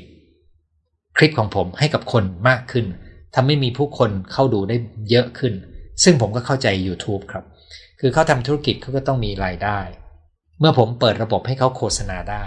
ก็คือผมได้ร่วมมือกับเขาในการสร้างรายได้นะครับ เขาก็เลยสนับสนุนให้คลิปของผมเข้าถึงผู้คนมากขึ้น มันเป็นประโยชน์ร่วมกันทางหนึ่งนะครับ อย่างไรก็ตามผมได้เลือกคลิป เฉพาะที่ก้าวข้ามได้ มันมีคลิปแบบไม่ให้ข้ามก็มีนะครับ แต่ผมไม่ได้เปิดระบบนั้น ชอบเวลาที่อาจารย์บอกว่ามันเป็นสิทธิ์ของคุณที่จะคิดเห็นในเรื่องต่างๆ ไม่จำเป็นต้องคิดเหมือนกันขอให้คุณแม่อาจารย์หายป่วยโดยไว คือท่านอยู่ในช่วงของ ขาลงนะครับ เราดูด้วยความเข้าใจ เราก็ทำหน้าที่ให้ดี เวลานอนไม่หลับฟังพอดแคสต์ถามชีวิตอาจารย์ 12 เรื่องดาวน์โหลดไว้หลับสบาย ยินดีเลยครับ 12 เรื่องนั้นเป็นหนึ่งในความภูมิใจของผมในช่วงนั้นเมื่อหลายปีก่อนนะครับ ท่านที่ไม่รู้จักนะครับ มี playlist อยู่ใน YouTube ของผมชื่อถามชีวิตนะครับ ท่านสามารถที่จะเปิดฟังได้ แต่ผมไม่ยักรู้ว่ามันดาวน์โหลดได้นะครับอ๋อคุณดาวน์โหลดจากพอดแคสต์นะครับ ฟังคุณหมอรู้สึกฟังคุณหมอรู้สึกมีคนเข้าใจรู้สึกดีขึ้นใครเอาธรรมะมาใช้คิดว่าจะดีแต่งงมากในการเอามาใช้ทางสังคมทางโลก เครียดอยากให้คุณหมออธิบายให้ฟัง ผมเองได้ประโยชน์จากธรรมะเยอะมากครับ แล้วตัวผมเองก็ประยุกต์ใช้มัน ในเนื่องจากผมเรียนแล้วก็ศึกษาทางจิตวิทยาตะวันตกและงานวิจัยต่างๆ ด้วย เนื้อของผมก็เลยผสมผสานนะครับ ผมคิดว่าแต่ละคนก็สามารถเลือกแหล่งการเรียนรู้ที่หลากหลาย แล้วก็ประยุกต์ใช้ให้เหมาะกับชีวิตวัยสถานะในตอนนั้นนะครับ อายุน้อยๆก็อาจจะต้องจัดส่วนผสมแบบหนึ่งอายุมากๆ ก็จัดผสมส่วนผสมอีกแบบหนึ่งคำตอบแนะนำก็คือให้เปิดรับได้แล้วก็เรียนรู้ได้จากทั้งสองสาแหล่งที่คุณพูดมาเลย เรียนแก้ปมคอร์สไหนชื่อบทเรียนแก้ปมค้างใจครับ ติดต่อที่ไลน์ที่อยู่ในหน้าจอด้านซ้ายบนได้เลยนะครับ ขอให้คุณแม่หายไวๆท่านดูสดติดตามฟังนะครับ กินนอนออกกำลังกายเอาไปแนะนำคนได้เยอะ กรณีที่เราเองได้ค้นพบเจอปมในวัยเด็ก และเราทำใจให้อภัยคนที่ทำให้เกิดปมแล้ว เท่านี้ถือว่าแก้ปมได้แล้วหรือเปล่า หรือจะไม่ต้องพบนักจิตบำบัด เป็น MDD และ ADHD MDD และ ADHD ของดุลเป็นอาการของปมค้างใจครับ คุณอาจจะเข้าใจมันด้วยเหตุผล แต่ว่ามันไม่ได้แก้เรื่องปม ทั้งนี้ก็เพราะว่าปมและความทรงจำทางอารมณ์มันเก็บไว้ในสมองส่วนลึก ขณะที่ความนึกคิดและความเข้าใจมันอยู่ที่สมองส่วนบนนะครับ คุณเข้าใจแต่อารมณ์คุณยังไปไม่ได้นะครับ เพราะมันมีปฏิกิริยาที่เร็วมาก ที่คุณไม่รู้ตัวอยู่ข้างใต้นั้น ถ้าคุณพร้อม คุณมาเจอกันในคลาสผมค้างใจได้ครับ วัยรุ่นอายุ 15 ดื้อเงียบ สิ่งแวดล้อมไม่ดีเท่าไหร่ ควรสอนให้เด็กสนใจการเรียนแบบไหน พักคนละจังหวัดเออผมมักจะไม่ค่อยสามารถแนะนำได้ว่า ถ้าเขามีนิสัยแบบนี้เราควรจะทำยังไงนะครับ เพราะว่าเราไม่รู้อะไรเกี่ยวกับสิ่งที่อยู่ในใจเขาเลย ถ้าผมจะแนะนำก็มีอยู่ 2 ข้อตอนนี้ ข้อแรกก็คือ ให้ฟังและเข้าใจเขาให้มากขึ้น แต่ก่อนที่เขาจะพูดให้คุณฟัง คุณต้องทำให้เขาไว้ใจคุณก่อน อันนี้คือข้อแรก ข้อ 2 ก็คือการดื้อเงียบนี้มักจะเป็นความพยายามจะรักษาพื้นที่ส่วนตัว แล้วมักจะเป็นการแสดงความก้าวร้าวในทางแบบที่ไม่ตรงไปตรงมานะครับเพราะทุกคนมันมีความก้าวร้าวในการปกป้องตัวเองอยู่นะครับดังนั้นดื้อเงียบถ้าคุณจะมองในแง่นี้ก็คือเขาพยายามปกป้องพื้นที่ส่วนตัว ไม่ให้มีการล้ำเส้น แต่อะไรทำให้เขามีการปกป้องมากจนกระทั่งอาจจะเสียชีวิตส่งเสียส่งผลเสียต่อชีวิตของเขานะครับตัวนี้คุณต้องไปดูวัยเด็กของเขาครับ จะมีความสัมพันธ์กับพ่อแม่เข้ามาสะท้อนทางใดทางหนึ่งเสมอเลยนะครับวันนี้ยอดคนดูเกือบพันนะครับ ผมเห็นอยู่ครับ 955 ขอครอบครัวอาจารย์มีสุขภาพแข็งแรงขอบคุณคุณหมอมากฟังครึ่งหลังครึ่งหนึ่ง เอาไว้ฟังตอนลงจากเวที ดิฉันหลับไปกับช่อง YouTube คุณหมอทุกวันเหมือนมีเพื่อนร่วมทางนะครับ ขอบคุณครับ หวังว่าคุณจะเป็นประโยชน์นะครับไม่อย่างน้อยก็ไม่ต้องใช้ยานอนหลับนะครับ เวลาติดหนี้เยอะจะจัดการกับจิตใจอย่างไรไม่ให้เครียด ก็มันมีโจทย์นะครับหนึ่งก็คือแน่นอนเฉพาะหน้านี้คุณจะอยู่กับมันได้ไงเหมือนคนที่ชาวเรือที่รอคอยอยู่บนริมฝั่งในอ่าวที่หลบพายุ ขณะเดียวกันคุณก็ต้องแก้ปัญหาด้วยนะครับ ก็คือคุณก็ต้องใช้หนี้ไปด้วย แล้วก็อีกเรื่องหนึ่งที่น่าคิดมากก็คือ คุณจะป้องกันไม่ให้เกิดหนี้ได้ยังไง ครับเพราะว่ามันมีหลักการจัดการอยู่หลายตัวเลย ผมจริงอยากจะแบ่งเป็น2สส่วนนะครับ ส่วนหนึ่งก็คือคุณควรมีความรู้และวิธีการในการจัดการหนี้อย่างถูกต้อง ซึ่งไม่รู้คุณมีครบแล้วหรือยังนะครับสก็คือในกระบวนการที่คุณแก้ปัญหาเรื่องหนี้ ซึ่งอาจจะต้องใช้เวลาหลายปีนะครับ คุณจะอยู่อย่างมีความสุขได้ยังไง ผมเคยพูดไว้ว่าสุขสร้างสุขในยามทุกข์ใจหรือไงเนี่ยนะครับ คุณลองไปดูเพราะแม้คนเราจะมีเรื่องเครียด มันก็สามารถเพิ่มพื้นที่ให้เรามีความสุขได้ อย่าคิดว่าเวลาเรามีเรื่องเครียดเรามีความสุขไม่ได้ ลองไปฟังคลิปนั้นดูชีวิตผมเปลี่ยนแปลงทางที่ดีขึ้นมากหลังจากฟังอาจารย์หมอ ยินดีมากเลยครับ ขอบคุณที่คุณหมอตอบในไลน์ทำให้ตื่นตา